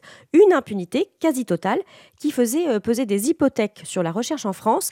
La condamnation symbolique de Dijon dit qu'elle est peut-être terminée. Oui, bon, on verra. L'histoire nous le dira. On, suivra ça de près, en tout cas, avec vous. Merci beaucoup, Emmanuel Ducrot du journal L'Opinion. Il est 8h41 sur Europe 1.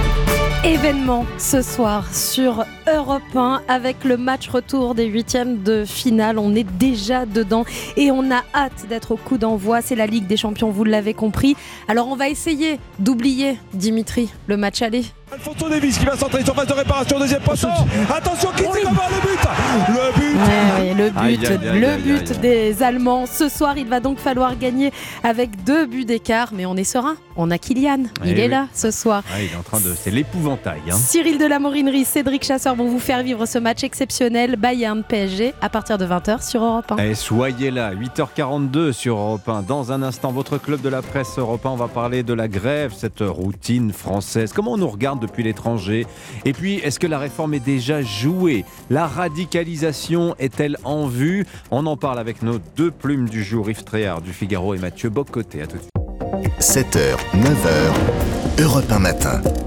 8h45 sur Europe 1 dans un quart d'heure, Culture Média avec Philippe Vandel. Bonjour Philippe. Bonjour Dimitri. Au programme ce matin. L'info média du jour a parlé de l'INA, l'Institut national de l'audiovisuel. Autrefois, c'était le gardien des images, quelque chose d'un petit peu poussiéreux. Plus du tout. Un milliard de vues l'année dernière. C'est repris en masse par les youtubeurs qui découvrent les archives, qui s'en amusent, qui les détournent parfois. On serait avec Laurent Vallée, son PDG, qui nous racontera aussi qu'il lance une nouvelle émission et un podcast.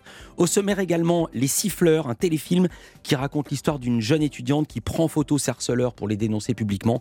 Euh, c'est réalisé par Nathalie Marchak, dont l'histoire tragique est un peu celle du film, parce qu'évidemment, c'est un polar. C'est aussi avec la comédienne Nadia Fares. Elles sont toutes les deux avec nous. Et puis, le comédien réalisateur Philippe Lachaud, il cartonne en ce moment. Alibi.com Ouais, 2, oui. Mm. 3 millions et demi d'entrées. Et là, il y a sa nouvelle émission, LOL, qui ressort. C'est la troisième saison. C'est hilarant. Et le casting, dingue. Il est pas 5 étoiles, il est 10 étoiles.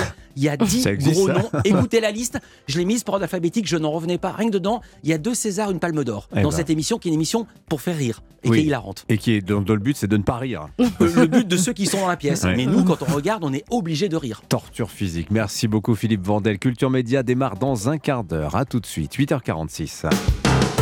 Europe 1 matin.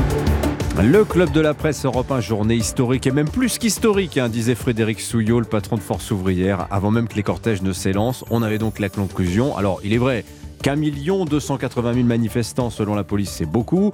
Un tout petit peu mieux même que la première sortie du 31 janvier, mais bah, c'est toujours moins que tous ceux qui sont restés chez eux. Alors, y a-t-il eu bascule hier dans cette bataille des retraites? Bonjour Yves Tréhard. Bonjour à tous. Directeur adjoint de la Euh, bonjour. rédaction du Figaro. Mathieu Bocoté est avec nous aussi. Bonjour Mathieu. Bonjour. Bon, là vous seriez Philippe Martinez, Mathieu ou Laurent Berger.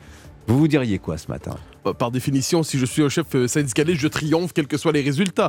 D'autant qu'on- vous va bien, ça, tiens. D'autant qu'on voit les, euh, bon, euh, l'appréciation, enfin, la- l'approximation selon la préfecture. Donc, on dit, je pense, 700 000 à Paris. Non, ça, c'est la Euh, CGT non, pardon, oui, la. CGT, pardon, la préfecture La dit dit quatre- 80 000. Voilà, c'est ça. Et la, la CGT dit 800 000, donc à partir, ou 700 000. Donc, à partir de là, les, les chiffres ne veulent plus rien dire. Ils relèvent de la pure propagande. Oui. Il n'y a plus moyen de savoir minimalement, avoir une, une appréciation minimalement exacte ou objective. hein. Les- L'un dirait 70, l'autre 80, l'autre 90. On se dirait, bon, on est dans les mêmes eaux. Mais si, si vous me dites 70 et l'autre dit à peu près d'un million, Hmm. moi je vous dis 4 millions. Et ça veut plus. Donc, ça, en tant que tel, il y a un problème dans la capacité d'évaluation de la mobilisation. Ensuite. Mais est-ce qu'on a changé de braquet? Non, mais- Parce que c'était ça le sujet, basculement, hein. c'est autre chose. Le basculement, c'est à partir du moment où on est capable de euh, généraliser la grève, de faire en sorte que les catégories sociales qui, pour l'instant, n'étaient pas embarquées dans la dynamique de la grève, décident d'y aller. Donc, soit les étudiants. Et là, in- in- quoi qu'on en dise, on n'y est pas encore. Donc, c'est un mouvement fort. Les syndicats ont une force de frappe véritable. Mais Vous la, pensez la- qu'ils en ont sous le pied encore? Ben, mais la généralisation de la grève, la capacité de faire, de faire, la faire basculer qualitativement, on n'y est pas encore. Je dis pas que ça n'arrivera pas. Je dis que pour l'instant, ce n'y est pas. Alors Yves Tréhard, votre édito ce matin dans le Figaro, vous l'avez titré la, la routine française. Alors là, moi je me dis, soit, il y a deux- soit c'est euh, l'éditorialiste blasé, euh, qu'on a vu d'autres, des, Mais des non, c'est manifs. pas l'éditorialiste blasé, mais attendez, faisons notre métier. Oui, alors c'est quoi? Arrêtons d'avoir le syndrome de Stockholm, parce qu'on a le syndrome de Stockholm depuis des années et des années. Les médias, tels panurges, disent tous la même chose. Ça va être le tournant, c'est le point de bascule, c'est une journée. Ah Avant bah même que ça a commencé, alors Yves. on, on tend le micro euh, à Monsieur Martinez qui nous dit c'est historique. Mais c'est historique de quoi? C'est plus absolument pas historique.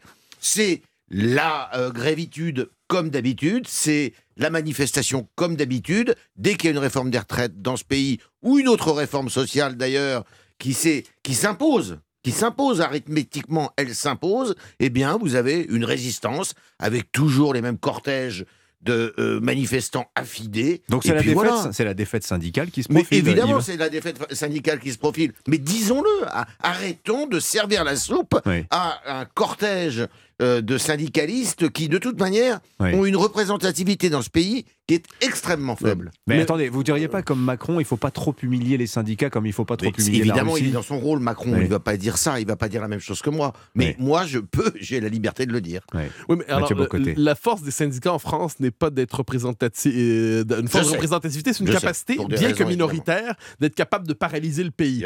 Et de ce point de vue, et ils ont la résolution, ils ont eu déjà euh, dans l'histoire la résolution. Donc même s'ils sont minoritaires, ça ne les décourage pas. Ils peuvent décider d'être dans une logique du jusqu'au boutisme. Et pu- vu la centralisation française, vu l'organisation politique du pays, si une minorité décide de prendre en otage le pays, elle peut y parvenir. On l'a vu avec la, la question des carburants l'automne. Ils étaient quelques dizaines et étaient capables de paralyser pour quelques jours quelques semaines, quelques jours le pays. Donc, il faut moins penser les syndicats sur le mode de la représentativité que... que- sur le mode de la résolution euh, radicale. Sauf que les syndicats ont rarement gagné dans notre pays. Hmm. Ils ont gagné une fois de façon massive et imposante euh, ces euh, dernières années dans l'histoire contemporaine. C'est en 95, 1995, quand ils ont bloqué le pays et qu'ils sont tombés face à un pouvoir qui était extrêmement, je dirais, assez faible à l'Élysée, avec un homme qui était absolument pas déterminé pour conduire cette retraite et qui s'appelait Jacques Chirac. Mais on pourrait poser la chose autrement. Ils n'ont pas gagné, mais à tout le moins, ils ont cap- euh, les syndicats ont gagné une capacité d'intimider ou de faire peur au pouvoir de telle manière qu'une réforme des retraites comme celle-là, quoi qu'on en pense, à l'échelle européenne, c'est une réforme plutôt technique minimaliste. Je dis simplement ça. Je dis pas qu'elle elle n'est pas, vé- vécue comme telle par la population, je l'ai à l'esprit. Mais la peur de la rue, la peur de Hmm. la jacquerie, la peur de l'insurrection syndicale fait en sorte que euh, des, des, des- des ressources politiques immenses sont mobilisées pour une réforme qui, à l'échelle européenne, demeure quand même minimaliste. C'est une singularité française. Ah, ça, Ça a a pas toujours existé.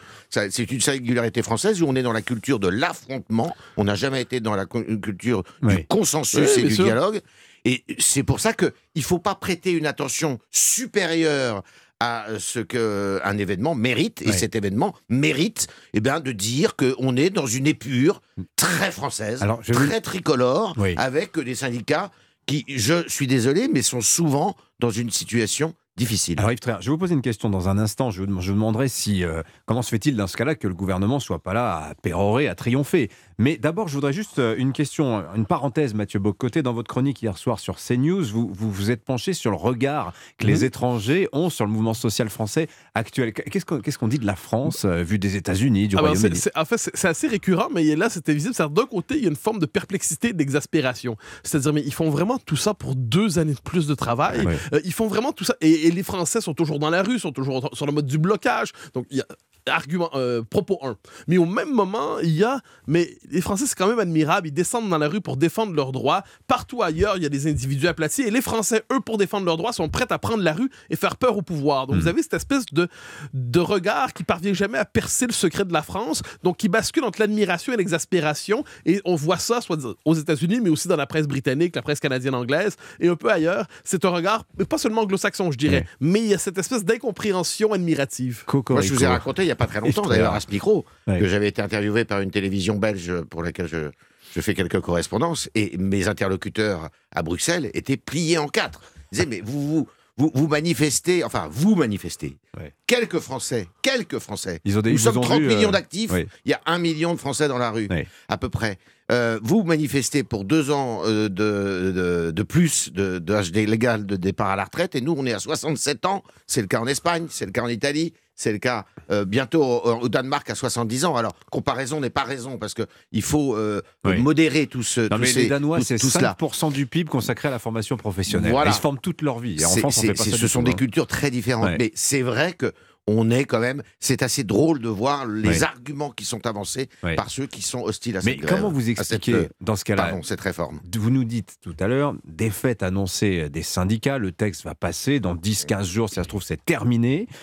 Et pourtant, euh, on n'a pas l'impression d'un pouvoir triomphant. Au contraire, qui se fait tout petit et un peu planqué derrière les LR du Sénat. Comment ça se il va fait pas triompher avant d'avoir gagné. Hmm. Euh, c'est comme si euh, aujourd'hui le Paris Saint-Germain vous disait ça y est, on est qualifié, Hmm. alors qu'ils n'ont pas encore battu le Bayern.